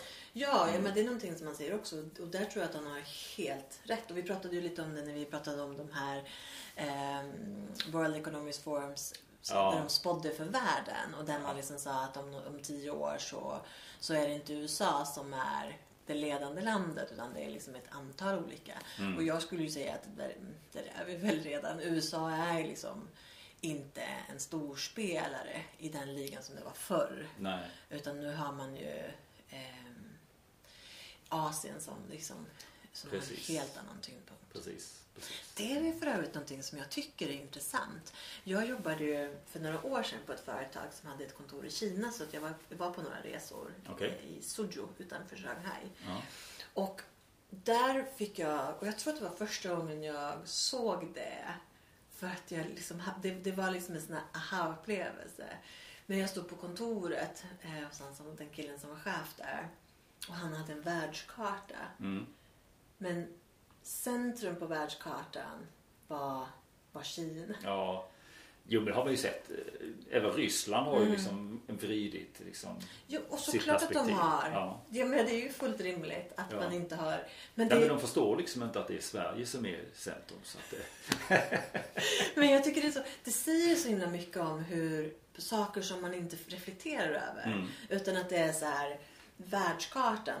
Och dessutom så får ju Sverige helt orimliga proportioner bara för att man har klippt upp liksom globen på det sättet. ja, då med Alltså, det, det, är så att det, det, är- det är ju så att det är larvigt liksom Ja, med hur mm. stort det är. Mm. Eh, det, är väl som, det är väl som hela Kongo. Ja precis, det blir väldigt, eh, blir väldigt märkligt. Ja, det blir, men så är jätte, det. det blir Mm. jättekonstigt. Men alltså den här, ja men då har vi Europa i centrum och sen har vi liksom det, det här är periferin, det här Ja. är Oceanien. Typ. Och Kina, det det. liksom. Men att man faktiskt ser den här, en annan vy är ju, är ju den här att men vi har zoomat in det liksom på ett annat område. Mm. Och det, där det är så här, ja såklart. Mm. Det är ju rimligt. Mm. Och när jag var i Indien till exempel på yogaresa då hade de ju på olika, men på olika marknader och sådär så hade de ju eh, svastika-symbolen. Ja, just det. För att det är en solsymbol. Mm. Det är inget konstigt med det. Eh, jag tror de flesta, alltså jag tror inte ens att det är många indier som bryr sig särskilt mycket om vad Hitler höll på med och andra världskriget. För de var väl kanske inte så himla involverade där. Nej, inte mer än att. Hitler och eh, Gandhi hade lite brevkontakter. Okej. Mm, det var faktiskt så. Ja, ah, du ser. Så att, Ja. det- men, men eh, ja, nej, jag vet inte om de träffades ens en gång faktiskt. Men Ja. nej, kontakter, brevkontakter vet jag att de hade i alla fall. Jag kan ju åtminstone tänka mig att Hitler försökte brevväxla med ganska många. Eh, det, det låter inte orimligt att man tar, som, som eh, världsledare tar kontakt med andra. Just det, nej men precis för han, han brevväxlade med den irakiska kungen också. Eh, för han ville att eh, han skulle ge honom, att kungen skulle ge Hitler alla judar som fanns i Irak. Eh, varpå kungen hade skrivit tillbaka och sagt det att nej vi har inga judar här, vi har bara irakier. Så så räddade han dem. Mhm. Så det var lite coolt. Vad spännande. Jag, jag, Ja, precis. Ja, ja, Ja, det är, liksom, det är just det att man, man träffar lite människor så pratar man och så, så får man veta de här sakerna. Och så där, och det Ah. fick jag veta rätt nyligen. Så att det är lite kul. Ja. Mm. ja. Nej men jag tror att det är, det är liksom, jag vet för ett tag sedan när det, det blev liksom en liten affär på typ eh, Instagram eller någonting där det var så här på, du kunde på, på om det var på Ebay eller någon annan sajt Mm. Eh, kanske Alibaba. Mm. Där du så här, åh du kunde köpa smycken med svastikakors. Mm. Och folk liksom gick helt i taket Mm. och eh, var så här, ja men det är, det här är liksom, det är rasistiskt och det är ett hån och Mm. sådär. Mm. bara, ja, det är, ju, det är ju lite omvänt också att du inte känner liksom, Absolut, så här, ja. kan respektera att det här är en urgammal symbol. Precis. Det är ju vad, vad dem. man har associerar det hela med. Jag Ja. menar, vi, vi associerar ju direkt med, med Nazityskland. Ja. Och det gissar jag att de verkligen inte gör i Indien. Nej, och jag menar, det enda som är ju att vi då, så här, ja men vi kan låta bli att köpa sådana smycken Ja. och ha det. Eller om vi vill köpa det för att provocera lite grann. Ja, nej men det betyder så här och så här egentligen. Egentligen. Ja. Ja. Men de har ju inte den här runda cirkeln i kring det hela. Nej. Och de färgerna heller. Nej, så nej, nej, det är ju det, det är ju någonting annat. det är någonting helt annat de har faktiskt. Ja. Mm. Ja, Mm. ja, det är ju... Det är ju, jag tycker att det är intressant just det här vad som, hur saker och ting hänger ihop. Och just det här att man... Jag håller på att läsa en bok just nu. Eh, Skönhetens väg som handlar om eh, tre kvinnor under andra världskriget. Och jag har liksom, jag får inte riktigt, den har fått ganska bra kritik. Och jag engagerar mig i vissa karaktärerna. Men en av karaktärerna är ju då en tysk läkarkvinna eh, Mm. där, eh, som utför liksom, krigsdåd. Och, och där hade jag ju velat liksom, få någon form av liksom, förståelse för varför. Så här, hur, hur motiverar man det för sig själv? Och, men, men jag upplever att, att eh, författaren inte riktigt hittar någon sån eh, så det är liksom luckor i. Personen kommer till, det här, till Ravensbrück och Ja. ska börja jobba och tycker att det är avskyvärt och vill åka därifrån. Mm. Men sen åker hon inte därifrån utan säger bara att nej men jag blev kvar. Mm. Eh, så det är en så här, det kanske, kanske presenteras i boken. Men, och helt plötsligt att det här steget från att det här är avskyvärt Mm. till att nej men jag gör de här operationerna som inte behövs. Och mm, vad är problemet? Det är en jättelucka där jag känner att man... Jag är intresserad av mekaniserna. Ja. För, för jag har sett en sån grej på SVT Play, dokumentär om eh, kommunistkina. När man hade den här enbarnspolitiken eh, och eh, med tvångssteriliseringar. Och då hade man intervjuat olika barnmorskor varav en hon kände ingenting för det utan hon gjorde bara sin plikt i och med att det var det vi Ja. började med dessutom. Eh, och liksom hon kunde göra abort närmare i nionde månaden till exempel. Hon kunde berätta om hur barnet inombords i, i magen skrek när hon ja, gjorde vad hon gjorde helt enkelt. Eh, och hon hade liksom inga dubier kring det. Däremot en annan hade ju våldsamma, eh, vad heter det, kval. Eh, och försökte gottgöra det i resten av sitt liv och jobba med barn så att barn skulle, som föddes hade det bra också. Och det var också sådär liksom, jaha hur kan man inte bli berörd av det? Och det, det gick de inte in på utan hon mer eller mindre ryckte på axlarna åt det. Mm. Också när de berättade om hur de betedde sig mot kvinnor som hade fött sitt ena barn. Det, det, var ju tvångsförflyttning helt enkelt. Man Mm. tog fast henne och ba- band fast henne vid en bår och sen bar man iväg henne till, till eh, Ja, för sterilisering. steriliseringen. Ja, precis, precis. Ja. Och där tycker jag ju eh, och det här tycker jag ju är intressant. För Hans Rosling förklarar i boken så här, varför kommer eh, befolkningen landa på tio berörda människor? Mm. Eh, och han säger ju liksom att nej, men det, här är, det här är en rimlig eh, det här är en, en rimlig prognos. Mm. Därför att eh, eh, världens kvinnor idag har planat ut på två barn per kvinna. Mm. Och därför så blir ju eh, när det som händer nu när man har en ökning det är ju då att antalet vuxna ökar. Jag vet inte, Mm. pratade vi om det här senast? Mm. Ja, fortsätt lite där. Ja, nej men att antalet, nu kommer, först har man då ett antal, ett antal barn. Mm. Eh, och antalet barn blir inte fler. För att det föds bara liksom två barn per kvinna. Ja, precis. Där kan man ju argumentera att det beror ju också på, på generationstätheten. Om du skaffar eh, två barn när du är 20 kontra om du skaffar två barn när du är 30 eller till och med två barn när du är 40. Ja, det är klart. Då får du ju liksom en annan- Ytterligare en aspekt Ja. i det. Men, men på det stora hela, som ett snitt, Mm. så är det ändå att det är lika många barn i de här som upp till 18. Så Mm. lika många. Men det blir fler personer som är gamla. Eftersom att först är barnen barn och sen blir de vuxna.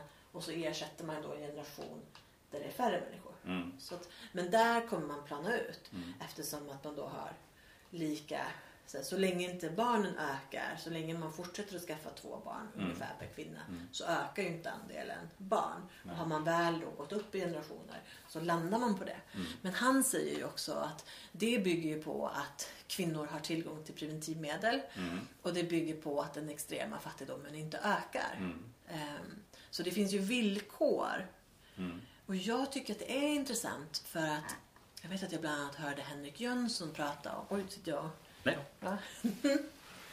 eh, men jag hörde Henrik Jönsson prata om att eh, förr var man orolig för befolkningsmängden i världen. Ja. Men det är man inte längre. Och jag var inte riktigt med på varför. Eh, och jag är fortfarande inte riktigt med på om han menade att det är för att man ser det som att befo- befolkningsmängden kommer inte att öka. Och därför är det inget problem. Mm. Men då är ju det fortfarande under de här villkoren. Och när Mm. man till exempel pratar om corona nu Mm. så har ju den extrema fattigdomen eh, ökat. Okej. Okej, ja. Så där finns det ju en risk. Nu kanske inte det märks i så stor utsträckning. Nej. För det kanske inte är i så mycket den ökat. Mm. Eh, Men samma sak när det gäller preventivmedel. Det, är ju, alltså det, det finns ju... Det, det är ju ingen naturkraft att kvinnor helt plötsligt bara vill ha två barn. Nej. Och kan hålla sig till två barn. Mm. Utan det, det bygger ju på att du då har... Ja. Ja, men, men Hans Roslund tar också upp i boken just det här när det gäller att ha en enbarnspolicy hos Kina. Där han säger att det finns ju andra länder som inte har haft en enbarnspolicy men som ändå har sjunkit eh, i, i barnafödseln under liksom, två, två barn per kvinna Ja. eh, på grund av andra saker. Och det han säger, den, den stora grejen där handlar ju liksom om att kvinnor får utbildning och att man höjer liksom, Mm. levnadsstandarden. Mm. Ehm, så att det är ju intressant. Jag kan ju, liksom, jag kan ju tycka att ehm, jag kan tycka att det är intressant med Kina och enbarnspolicyn och Mm. hur det har, liksom, vilka implikationer det har fått. Och också liksom, när jag har pratat med kinesiska kollegor så har ju de liksom varit så, nej men det, det har varit så självklart liksom Mm. att det är det som gäller. Mm. Eh, sen kanske de inte, de har väl kanske tankar ändå kring det men det är ingenting som de har som de har uttryckt. Och jag vet att jag frågade en, en, en eh, kinesisk kollega som då hade en liten dotter och så sa jag, men hade ni velat ha två barn? Och hon bara tittade på mig och man, man, man får bara ha ett. Mm. Och nu när de har, har höjt, nu har de höjt till två barn Ja, och funderar på att höja till tre barn så skaffar ju ändå inte fler eh, barn. Eller folk skaffar inte fler barn än, än ett.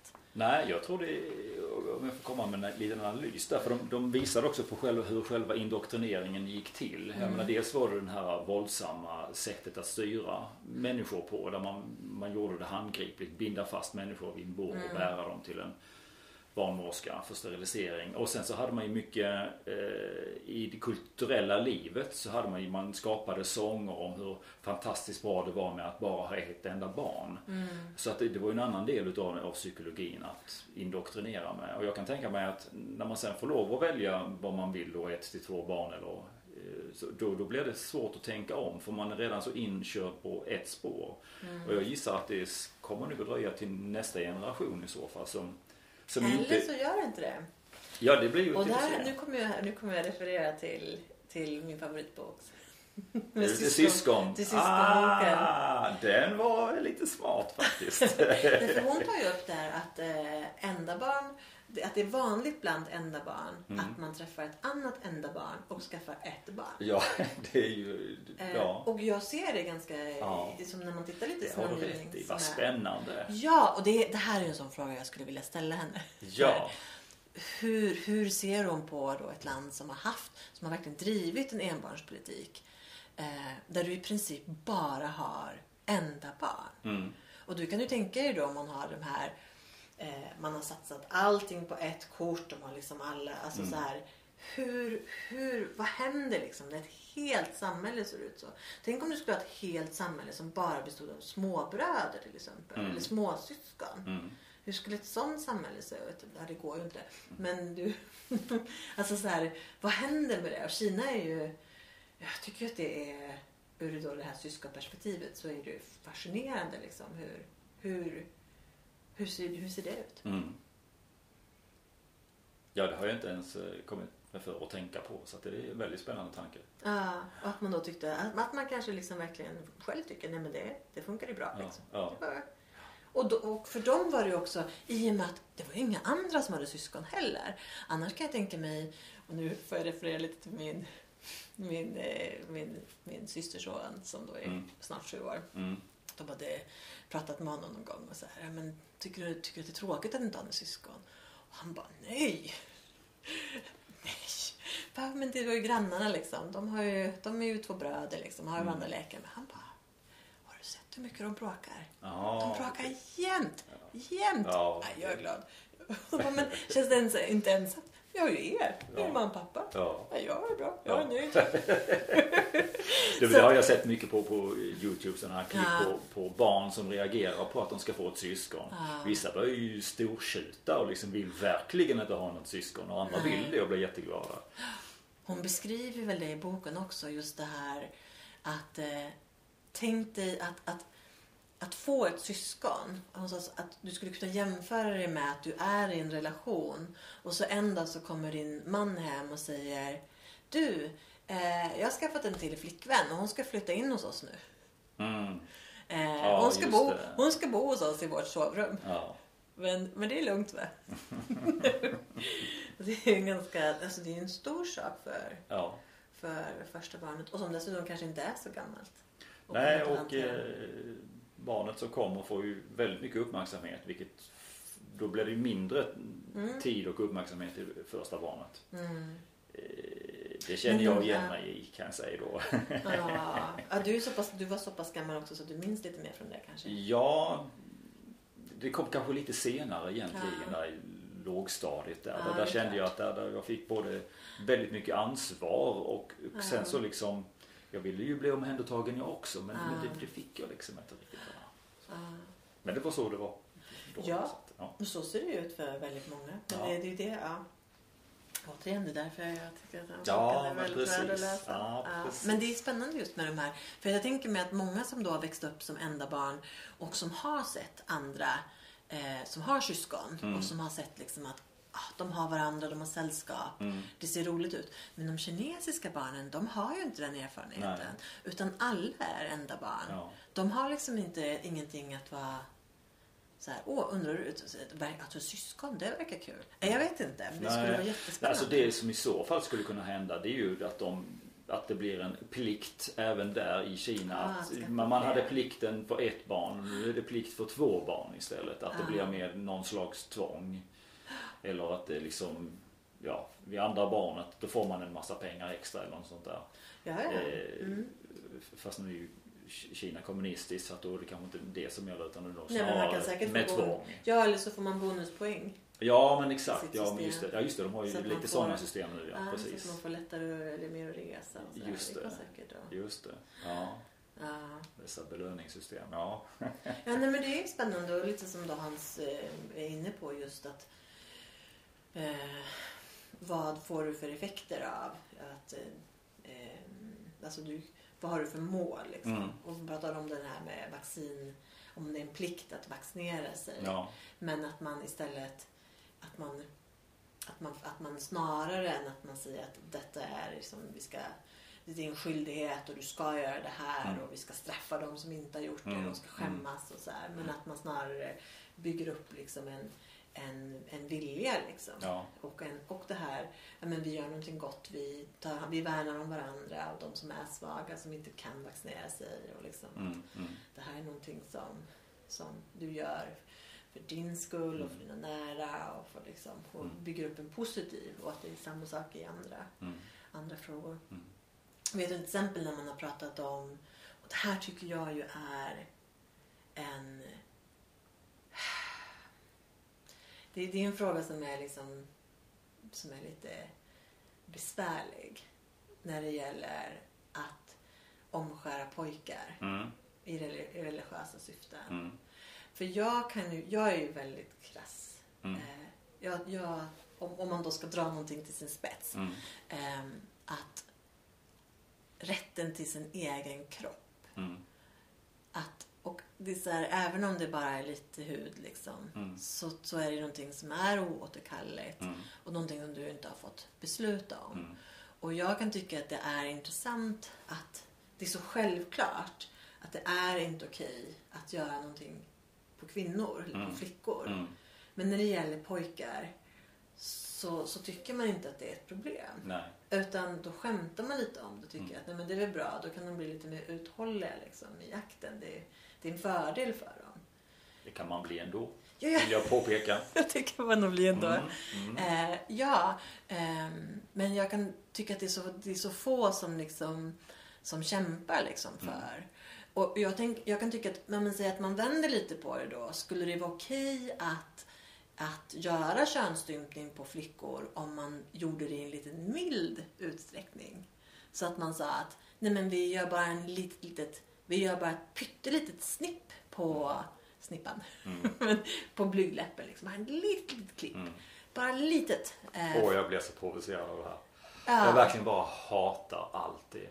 Ja. Alltså, jag i ett sånt sammanhang och en pistol. Alltså, Oj, oj, oj. Ja, jag vet inte vad som skulle hända för det här gör mig rosenrasande. Ja.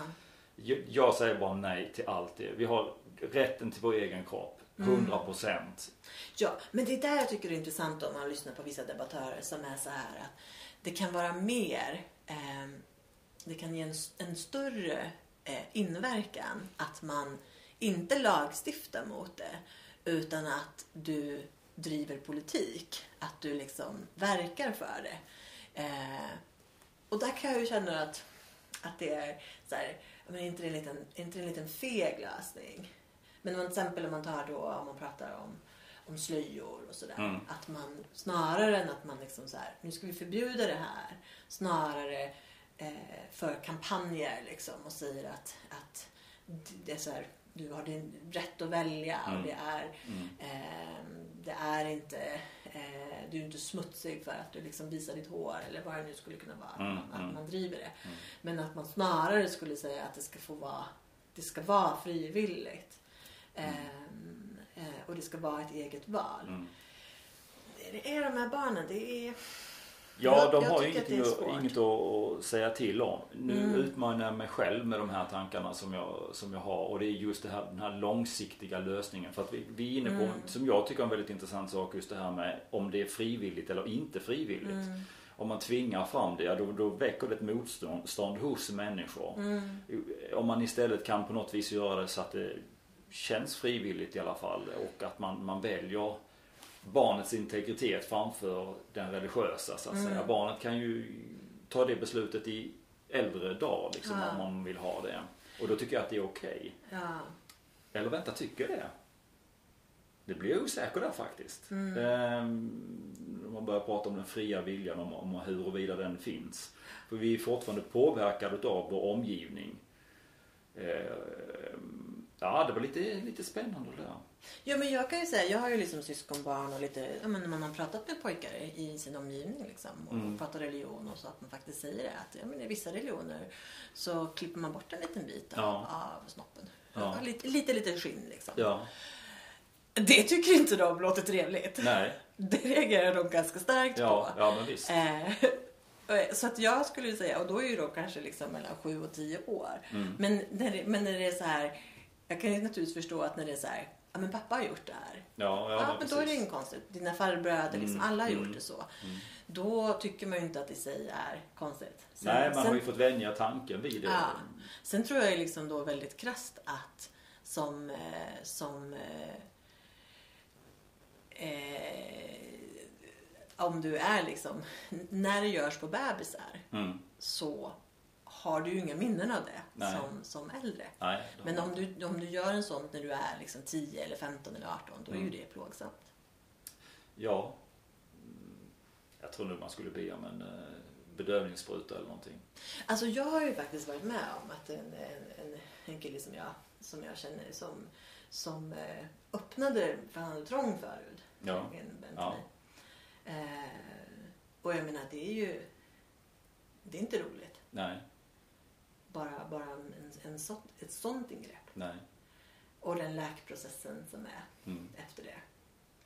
Så att jag skulle ju säga att eh, eh, det, och jag menar det är klart att det är för små barn också. Mm. Ja men precis. Ja, Sen har jag hört i sån här försvar om att det är hygieniskt eh, också. ja, och det Och jag köper inte det. Jag menar, det går att tvätta sig så att man är hygienisk i alla fall. Ja, och jag menar, där kanske det är krasst liksom att det, det fanns liksom en aspekt när man lever i ett område med mycket sand eller liksom, liksom Mm. att det finns andra. Eh, men, men att det inte riktigt är tillämpbart idag. Mm. det finns ju en massa idéer. Det finns ju en sån idé att, att eh, det har en skyddande, liksom en preventiv inverkan på HIV.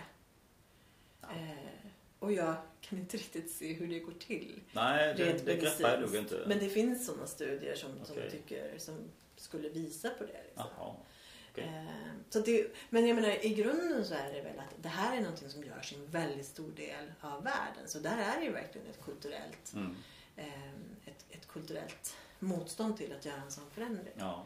ja. Och om många av dem då, pojkarna som har vuxit upp och de har inga problem så de kanske inte heller ser någon liksom. Mm. Nej. De har inte det problemet som många kvinnor då har som har blivit könsstympade. Nej. Där det, där det är liksom, för det är klart att det är skillnad mellan eh, de procedurerna. Absolut ja, visst är det det. Eh, men jag kan ju samtidigt tycka att det är jag kan tycka att det är liksom det, jag, jag kan tycka att det finns många sådana områden Mm. där man liksom man, är- man är väldigt mån om att som flickorna men när pojkarna far liksom lite illa så är det inte liksamma bekymmer. Nej. Det kan ju till exempel vara som i skolan idag.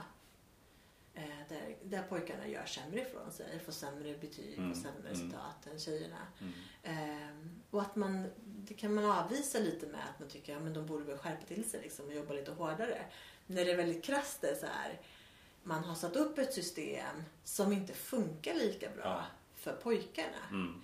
För att de inte är, lik, liksom, de är inte lika mogna som tjejerna. Nej. Nej. Eh, och, och man får ett utfall på det. Mm. Det är ju problematiskt. Mm. Mm. Ja, det det. Och att man då också skuldbelägger pojkarna själva för det. Ja. Det är ju inte helt... Och du, har- du har ju många sådana områden som högre självmordsfrekvens bland män. Och, Mm. eh, alltså områden där det är, så här, de, här är, det är lite värt att prata om. Mm. Mm. Ja, precis. Ja, det kanske blir nästa gång. Ja, Vi får se. spännande fortsättning. Ja. Ja. Ja. Ja, jag har inte något mer. Men vi rundar av för idag tycker jag. Ja, ja vet du, jag, jag vill ta lite grann faktiskt. Ja, ja, det, jag kan ju, Ja. det behöver inte ta så jättemycket. Eh, Du får ta precis så mycket du vill. Det är ju långfredag. Det är ja, ett långt härligt program här. Ja. Ja, nej, för att jag har, har studerat lite grann och samlat på, på vissa saker. Just hur vi uttrycker oss i, som i nyheter till exempel. Eller ja, vad som helst och hur det triggar oss och hur vi kan bara bli medvetna om det. Så, och då tänker jag lite grann utifrån metoden Nonviolent Communication. Där du då börjar med att observera saker och ting. För det finns ju en eh, eh, ett, ett medium, medie... Vad heter det? Ja, det är Sveriges Radio helt enkelt. Där de uttrycker sig så som grunden i vår journalistik är trovärdig och opartisk. Sveriges Radio är oberoende i förhållande till politiska, religiösa, ekonomiska, offentliga och privata särintressen. Och det kan jag ifrågasätta lite då och då när jag läser deras rubriker och ja, jag blir inte riktigt klok på syftet bakom eh, nyheterna och sådär. Jag tänkte jag ska ta börja någon annanstans där med just det här med rubriker och så. Jag har tittat lite grann i Solna. Eh, hur de skriver saker och ting. Eh, och eh, ja, det är egentligen bara Ja, jag bara tittar på det helt enkelt. Och det finns en restaurang som precis har öppnat. Och då står det på en skylt Vi smygstartar restaurang Bangkok i Solna centrum. Och då undrar jag, hur gör man när man smygstartar en Mm. restaurang? Antingen så startar man den eller så gör man det inte. Mm. Och jag tycker det är lite kul att man liksom stoppar in lite sådana saker. Eller som att de håller på och eh, De, repar... är, de är inte riktigt klara liksom. Man får stå och äta. De har inte fått möblerna än. Ja, men allting är klart så vitt jag kan se med mina ögon. Stolar, det är ju till och med, ser ju ut till att vara sköna fåtöljer liksom. Ja, Och så. Alltså, det ser väldigt trevligt och inbjudande ut. Så att eh, jag vet inte vad är det mer som ska komma till i så fall för den här smygande starten. Smygstarten. Ja. Mm. Och sen ute på parkeringsplatsen så håller de på att reparera, fylla igen betonghål och lite sådana saker. Och då har de skrivit Vi förbättrar din parkeringsupplevelse i Solna centrum. Vet jag, va? De förbä- ja. Upplevelse? Jag har inte tänkt på att det skulle vara en upplevelse. Ah. Det är ingen upplevelse som jag lägger märke till om jag parkerar. Nu har jag ingen bil, men om jag skulle göra det. Man kör och parkerar sin bil. Och, ja, ja, lägger man märke till det så är det väl förmodligen någon upplevelse i det. Men eh, ja, Jag, och där tänker jag ju så här väldigt krasst att eh, om, om jag skulle lista liksom, så här, hur kan man förbättra en, någons parkeringsupplevelse? Mm. Då skulle jag ju säga att det finns fler lediga platser ja och att platserna är lätta att ta sig in på, kanske Ja, lite bredare. lite bredare. Ja, precis. Jag har ju väldigt svårt att tro att det är två parametrar som de kommer jobbar Nej, jag tror inte det heller. Nej, det står ingen förklaring till vad själva parkeringsupplevelsen, Vad- hur den ska bli bättre. Liksom. Ja, ja. Så, så det tyckte jag var lite roligt. Och sen likadant med hemtext. Det här är en ekvation som inte går riktigt eh, ut. Eh, du är välkommen in då någon, någon annan går ut. Eh, för att det inte ska bli för mycket Mm. Eh, eh, kunder inne. i- Det krävs ju att någon har varit inne. Men om det inte finns någon inne alls, då är det ingen som kan gå ut och då är det ingen som kommer in heller. Och jag tyckte det var lite roligt. Sådär. Det har de inte tänkt på. Jag fattar ju naturligtvis vad de Ja. menar. Men jag bara tycker sånt där är lite roligt. Ja. Eh, eller från, från Expressen var det för något tag sedan som skrev eh, på, på eh, tabloiden Så ramlar du rätt och slipper fallskador. Då tänkte jag, "K- kan man ra- ramla rätt? Jag tänkte, kan man lära sig att ramla rätt? För att ramla, det är ju någonting som sker abrupt. Ja. Tänkte jag, Alltså katten är ju rackarns bra på att ramla om man säger. Den kan ju vrida hela sin kropp och det gör den ju instinktivt. Det är ju Fast där skulle jag ju vara väldigt krass också och säga att där finns det ju väldigt många dåliga sätt att ramla. Och, och det Ja. man behöver träna på är ju liksom reaktionsförmåga till Ja. exempel. För att kunna liksom, du behöver snabbt kunna få upp händerna och Ja. ta emot dig. Har du en dålig reaktionsförmåga så hinner du inte det. Eh, och det kan ju också vara, jag menar, det skulle också kunna vara just att när man blir äldre och om man då har inte så mycket muskler, man har tappat Mm, muskelmassa mm. men man har också liksom lite lite fettmassa. Mm, Då är det bara ett benrangel liksom som, som ramlar så då slår man sig också ganska Mm, otäckt. mm. Men jag, jag, jag var på en föreläsning för länge sedan med en, en personlig tränare som pratade just om att han hade en dam över 80. Och henne, sa han, henne tränar jag ju liksom styr, typ styrketräning och, och bala, eh, balans och, och reaktionsförmåga. Mm, Okej. För Mm. att liksom just snabbt kunna. Ja. Eh, så där, där finns det kanske Ja, någonting. men då, då fick jag svar där i alla fall. Det här tycker jag också är väldigt eh, roligt och det är Sveriges Radio då. Och då undrar jag liksom vad, vad är det de tänker här då, då? Och det är lite, jag bara läser den så får vi se din reaktion då. då. Bottenviken istäckt. För första gången på två år. Eh, Ja, det, är inte, det är inte så dramatiskt. nej, det är verkligen inte dramatiskt. Och, Ah. Så att jag undrar liksom vad, vad tänkte de här? De pratade ju faktiskt om det när det gällde... Jag, jag såg ett, ett, ett nyhetslag angå, en nyhetsinslag eh, på australiensiska nyheter där de pratade om Sverige. Ja, okej. Och där de sa att eh, ja, nej, men den överdödligheten som man har haft i Sverige har man inte haft sedan 2017. Eller det var 20, jag tror det var, jag att det var 2017. okej. ja. Och då är det så här, de bara, ja, och här pratar man om Sverige som ett skräckexempel i världen. Mm. Eh, för, för att eh, ja, de höll öppet liksom och folk bara dör. Och sen har de samma dödlighet som 2017. De bara, vad var det Ja. 2017? Ja, precis. Eh, bara, Ja, det var väl vanlig influensan då. ja, Jag kan inte var- komma ihåg någonting. Nej, annat. nej, nej, nej. nej.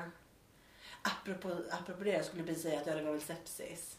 Mm. Ehm, så läste jag faktiskt att eh, Patrik Sjöberg i BPP har precis eh, kommit ur de värsta sviterna från en sepsis. Förlåt, nu var jag inte riktigt med dig. Förlåt. Ah, Nej, Patrik Sjöberg Ja, har precis då legat på sjukhuset Ja, med eh, sepsis. okej. Mm, Aha. jättedålig. Okej. Och jag tyckte att det var intressant just för att, som vi pratade om sepsis, eh, att det ordet används inte ens. Och han själv när han, han, han hade skrivit ett litet, ett litet eh, inlägg på Instagram liksom, när han hade blivit lite bättre. Och då använde han själv begreppet blodförgiftning. Ja. Men när man återgav nyheten, eller det här i nyheterna Mm. så använder man också ordet blodförgiftning. Och lite det som jag säger, varför lär man sig inte ordet sepsis? Mm. Mm. Det, är, Ja, det sitter långt inne det sitter väldigt vis. långt inne. För då tror folk att de vet vad det är. Ja, ja. Eh, och jag menar det är inte, det är inte blodet. Blodet blir inte förgiftat. Det, det är liksom inte det. Det, det, det, är, det är liksom en... Det, det är en, det, det är märkligt den här... Jag som tycker, jag tycker ju att sepsis är... Det är, det, är- det är liksom den, kanske ett av de större hoten. Speciellt om, vi, om vi blir antibiotikaresistenta. Ja. Eller om det blir antibiotikaresistent. Mm. Ehm, Så jag ser ju, alltså om det händer, Mm. då är det illa på riktigt. Mm. Eh, och liksom, det är ju en stor anledning till att man faktiskt eh, kan, kan, alltså, så, när det gäller eh, djurhållning att eh, det, det är bra att dra ner lite på antibiotikan Mm. som man har gjort i Sverige. Det Ja. har man ju gjort sedan många år. Mm. Men det gör man inte på andra, eh, i andra områden och Nej. det är väl en sån Tänk på sepsis. Mm. Mm. Eh, och det är ju väldigt krasst om man då tänker att cirka 12 000 dog under 2020 i corona. Men 12 000 dör, eller 8 000 dör varje år i sepsis. Mm. Men nu var det inte Patrik och det är vi glada för. Ja, precis. Ja. Eh, nej, ja, nej, som sagt, jag, när man tänker på det så vet jag inte vad det är. Mm. Brutet ben, det vet jag bättre, men, men eh, det verkar vara någonting helt annorlunda tror jag. Mm, mm, Som man behöver få lite kunskap om. Mm. mm. Ja, jag fortsätter. Där har vi också, om man, om man pratar plikt. Mm. Eh, för, för jag skulle säga att en, en plikt som, som jag tror ganska många känner, det är att man ska rösta. Ja, just det. Men där tänker jag också att eh, det räcker ju inte med att rösta. Man måste ju hålla sig liksom påläst Ja. och, kunna göra ett medvetet val. Mm. Och då tänker jag ju också så här, mm, vad är våran plikt som medborgare? Att vara insatt men också kanske att vara i liksom lite god hälsa och liksom ta hand om sig själv. Och, ehm, Ja, ja, inte belasta liksom systemet mer än nödvändigt. Nej. Där tror jag också att det är en liten generationsfråga om man går upp två generationer att de inte ville ligga till last till Mm. exempel. Mm. Ja, det var Ja, en sån som jag... Ja, ja. ja, jag tar en rubrik till här. Mm. Det är svårt att locka kvinnor att jobba inom brandförsvaret. Det där hajar jag till. Eh, för jag tänker att vi har väldigt, och då tittar jag lite grann på min egen utbildning där med, med hur många kvinnor det är som söker till det. Eh, att det finns möjligheter för alla. Mm. Men det finns ju vissa krav också som, man, som ställs eh, för att man ska få lov att jobba som brandman. Man ska liksom ha en styrka och jag är inte så intresserad av att ha en kvinna eller en man som brandman. Jag vill att någon ska rädda mig när det, när, när det eh, brinner och jag ligger där. Mm. Och då spelar inte det någon roll, bara de klarar av arbetsuppgiften. Så jag kan liksom lite, bli lite besvärad med den här Ja, men man vill ha ett lika utfall. Ja, man vill ha lika Man vill ha utfall. 50-50. Ja, men precis, precis. Eh, och, det tycker inte jag är så intressant eh, när det gäller sån sak. För, för jag vill bli räddad. Vem det är som gör det, det spelar ingen roll. Ja, nej, men sen är det ju också en fråga om... Eh, om jag kan tycka att det är så här. Eh, dels är det ju en fråga om, om är det många kvinnor som söker och som sen inte får komma igenom? Eller har de bara... För, för här låter det lite som att de har ett lågt söktryck. Ja, precis. Jag kan ju tycka att det är intressant just mekanismerna som gör att man söker sig till olika yrken. Mm. Eh, jag, jag som då till exempel är ingenjör. Eh, jag tyckte ju det var intressant när, när Jordan B. Om det tror jag det kan ha varit när han var på Skavlan. Men att han sa att eh, eh, att det är liksom sett till grupp så är det biologiska skillnader mellan män och kvinnor. Det är det ju naturligtvis. Mm. Men också vissa saker som man kanske inte tycker är lika självklara. Men det han menade att, att sett till gruppen så är män mer intresserade av grejer Mm. än vad kvinnor är. Mm. Kvinnor är mer intresserade av omvårdnad Ja. än vad män är. Mm. Och då, menar han, och då tog han som exempel just att vara ingenjör. Att vara ingenjör handlar om grejer. Mm. Alltså är det liksom rimligt att det är fler män som söker sig till ingenjör. Jag vet inte om jag pratat om det här förut också. Men, men det jag reagerar lite på är att min bild av att vara ingenjör är att det är lite mer än bara grejer. Det är ganska Mm. mycket som är, som är relationer. Alltså det beror på vad du har för roll inom ingenjörsvärlden. Eh, men, men väldigt mycket. Alltså, det- sitter, sitter du på en ren utvecklingssida eller liksom på ja, jobbar väldigt nära, produktnära så Mm. absolut. Då är, då är det ju det. Men det finns ju så otroligt många roller Mm. där du, som du kan jobba som Ja, ingenjör. så. Så jag skulle ju säga att det snarare är ett tecken, om man, om man tror att ingenjörsyrket det handlar om att liksom uppfinna grejer. Mm. Då har man inte riktigt koll på vad det innebär. Och att det faktiskt är, menar, du kan ju till exempel jobba som en teknisk skribent eller liksom produktägare där du har kundrelationer. Och, alltså det finns många roller där, där där andra saker också är viktiga. Och jag tänker samma sak om du jobbar inom vården. Där är det väl mycket grejer. Mm. Ja, alltså, det är det ju. Många områden där man tänker sig så klassiska liksom, Mm. eh, yrken som kvinnor söker sig. Så är det ju jättemycket pryttlar som du ska, liksom, teknisk utrustning som du ska bemästra. Mm. Mm. Eh, så att, så att jag kan liksom tycka att, att den definitionen blir, den behöver inte vara fel. Men jag tänker mig att du har om, om män och kvinnor gör, liksom, eller tonåringar är det ju snarare det handlar om, men om man gör då de här valen på grund av föreställningarna man har om ett visst yrke som kanske inte riktigt stämmer med verkligheten. Nej. Då gör man ju liksom inte, alltså då har man inte, gör man inte riktigt ett upplyst val. Mm. Och det kanske det är att ehm, där kanske man behöver liksom informera på ett annat sätt. Mm. Jag tycker det är intressant just mekanismerna som gör att man söker sig någonting. Mm. Är det så att det är kvinnor som, som skulle vara fullt kapabla till att jobba som brandmän men som ändå inte söker sig dit Mm. Mm. för att de Så kan det vara. av olika, av olika skäl. Eh, för jag, jag skulle ju inte säga att vi har ett, ett lika, vad ska man säga, infall. Alltså att folk söker liksom vitt och brett. Liksom. Och det tror jag beror på många faktorer. Mm. Dels liksom faktiskt lite mer de här biologiska skillnaderna sett i grupp. Mm. Men också olika sociala parametrar och olika föreställningar som man har. Och det skulle man kanske liksom kunna vara inne och, och upplysa mer om. Mm. Men att det fortfarande är ju människors fria val. Ja. Och där tänker jag lite som vi har varit inne på redan just det här med, med när saker och ting ska ske.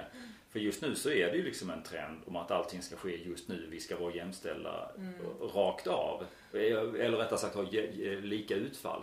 Men vi kanske har lika utfall om hundra år för att då har vi liksom, liksom kommit så långt liksom i vårt tänkande och vårt formande av människor. Människors fria vilja. Så, så då tänker jag liksom lite mer åt det hållet i så Men fall. sen tänker jag också att man kan fråga sig vad- alltså, vad är good enough? Mm. Ja är men det sex- precis. Är det 60-40? Ja, nej men precis. Eller som Exakt. 50-50 Jag tänker jag ju liksom. så också. Ja. Eh, Och jag tänker ju att vi, vi är ganska framme vid jämställdhet. eh, Som det, då får man liksom pinpointa var det inte finns någonstans i så fall. Ja, men jag tycker också att, alltså, alltså att man som person, som individ har, har sitt eget ansvar. Mm. Om man pratar till exempel om det gäller lönenivåer och pension och Ja. så vidare. Där det faktiskt är så här. Vi vet ju idag hur det ser ut. Vi vet ju liksom att nej men om jag går ner och jobbar 75% och tar ut all föräldra, liksom, Mm. sköter all vab och Mm. sådär. Ja men då kommer det straffa min pension. Mm. Och nu kan vi välja att ha det upplägget i vår familj men då måste vi ju som eh, kompensera för min Mm. pension Mm. så att det blir bra. Mm. Den kunskapen har man ju. Eh, sen finns det ju liksom en massa människor som, som väljer att inte eh, alltså man väljer att skjuta det problemet på framtiden. Mm. Men det är också ett beslut. Mm. Det det. Och det beslutet får man faktiskt ta ansvar för. Mm. Sen kan man ju liksom hävda att ja, men det borde inte vara så här. Det, det här borde någon annan lösa. Mm. Mm. Ja.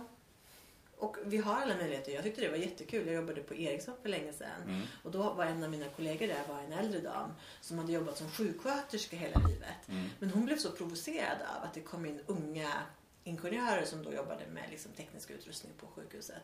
Som fick så himla mycket bättre lön och bättre villkor. Mm. Och hon, blev så arg, hon blev arg över det. Mm. Så hon bara, "Pff, om de kan så kan jag. Mm. Eh, och sen så hoppade hon på en liksom, treårig ingenjörsutbildning och nu jobbade hon då som, Okej. som ingenjör. Ja, suveränt. Ja, och jag tänker liksom så här. Det är fullt möjligt. Ja. Eh, Men vi får, vi får ta liksom ett egna beslut. Mm. Mm. Och det är inte tråkigt att vara ingenjör. Nej, det jag na- nafsar ju lite grann på, Mm. på den biten. Eh, Och håll, håller också på med mycket instrument eh, Mm. och olika grejer helt enkelt. Så att Mm. det, det, är, ja, det är ett väldigt spännande område. Det är det. Mm. Jag tar en eh, rubrik till. Ja, Och denna rubrik är tagen ur huvudet. För många år sedan så hade Dagens Nyheter gjort en hel sida Sista sidan tror jag det var första april och det, ingenting utav hela den sidan var sann överhuvudtaget. Och jag önskar jag hade kvar den sidan för den var väldigt rolig. Eh, och en, en, eh, en rubrik var Kaknästornet kommer inte att rasa. Det blir ett ramaskri. Va? kommer den inte rasa? Eller vadå? Skulle den rasa? Och bara en sån inte-mening gillar jag. Så att jag tyckte det var väldigt, väldigt skojigt. Mm. Det var likadant, förresten igår så, så eh, när jag tittade i min telefon så jag avslöjar ju det direkt ju. Så stod det, så skulle jag kolla eh, hur många grader det var ute. Och då släde jag åt höger för då vet jag att då kommer jag snabbt till vädret. Och så stod det 22 grader, max 31 under dagen. det tyckte jag.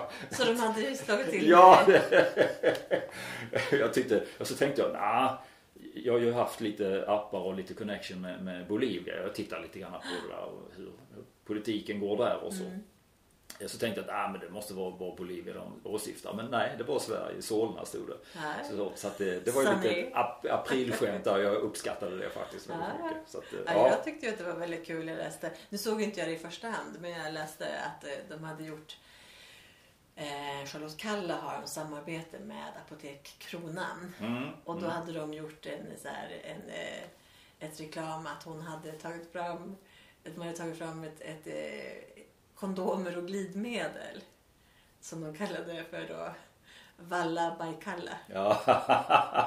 Och sen, och, sen hade, och så hade de som ett citat då att eh, jag tycker ju att det är viktigt med bra glid för att få en fin målgång.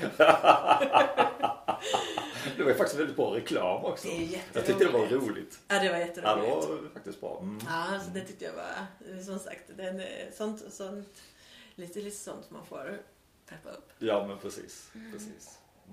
Mhm. Jaha, Är vi ska nöjda för idag tacka för idag. Ja. Denna långfredag. Ja, det blev inte så många tappade tankar i alla fall tror jag. Nej, jag tror inte det. Vi kom igång lite. Ja, men precis. Det är som Ja. vanligt. Vi, vi kommer liksom in i någon sorts flow kan jag känna. Ja, ja. Liksom, mm, ja, Ja, nej men en, eh, om, det, om man råkar lyssna här före påsk så får man ju då säga, säga glad påsk. ja, men precis. Ja. precis. Och sen hörs vi. Det gör vi. Tack för idag. Tack!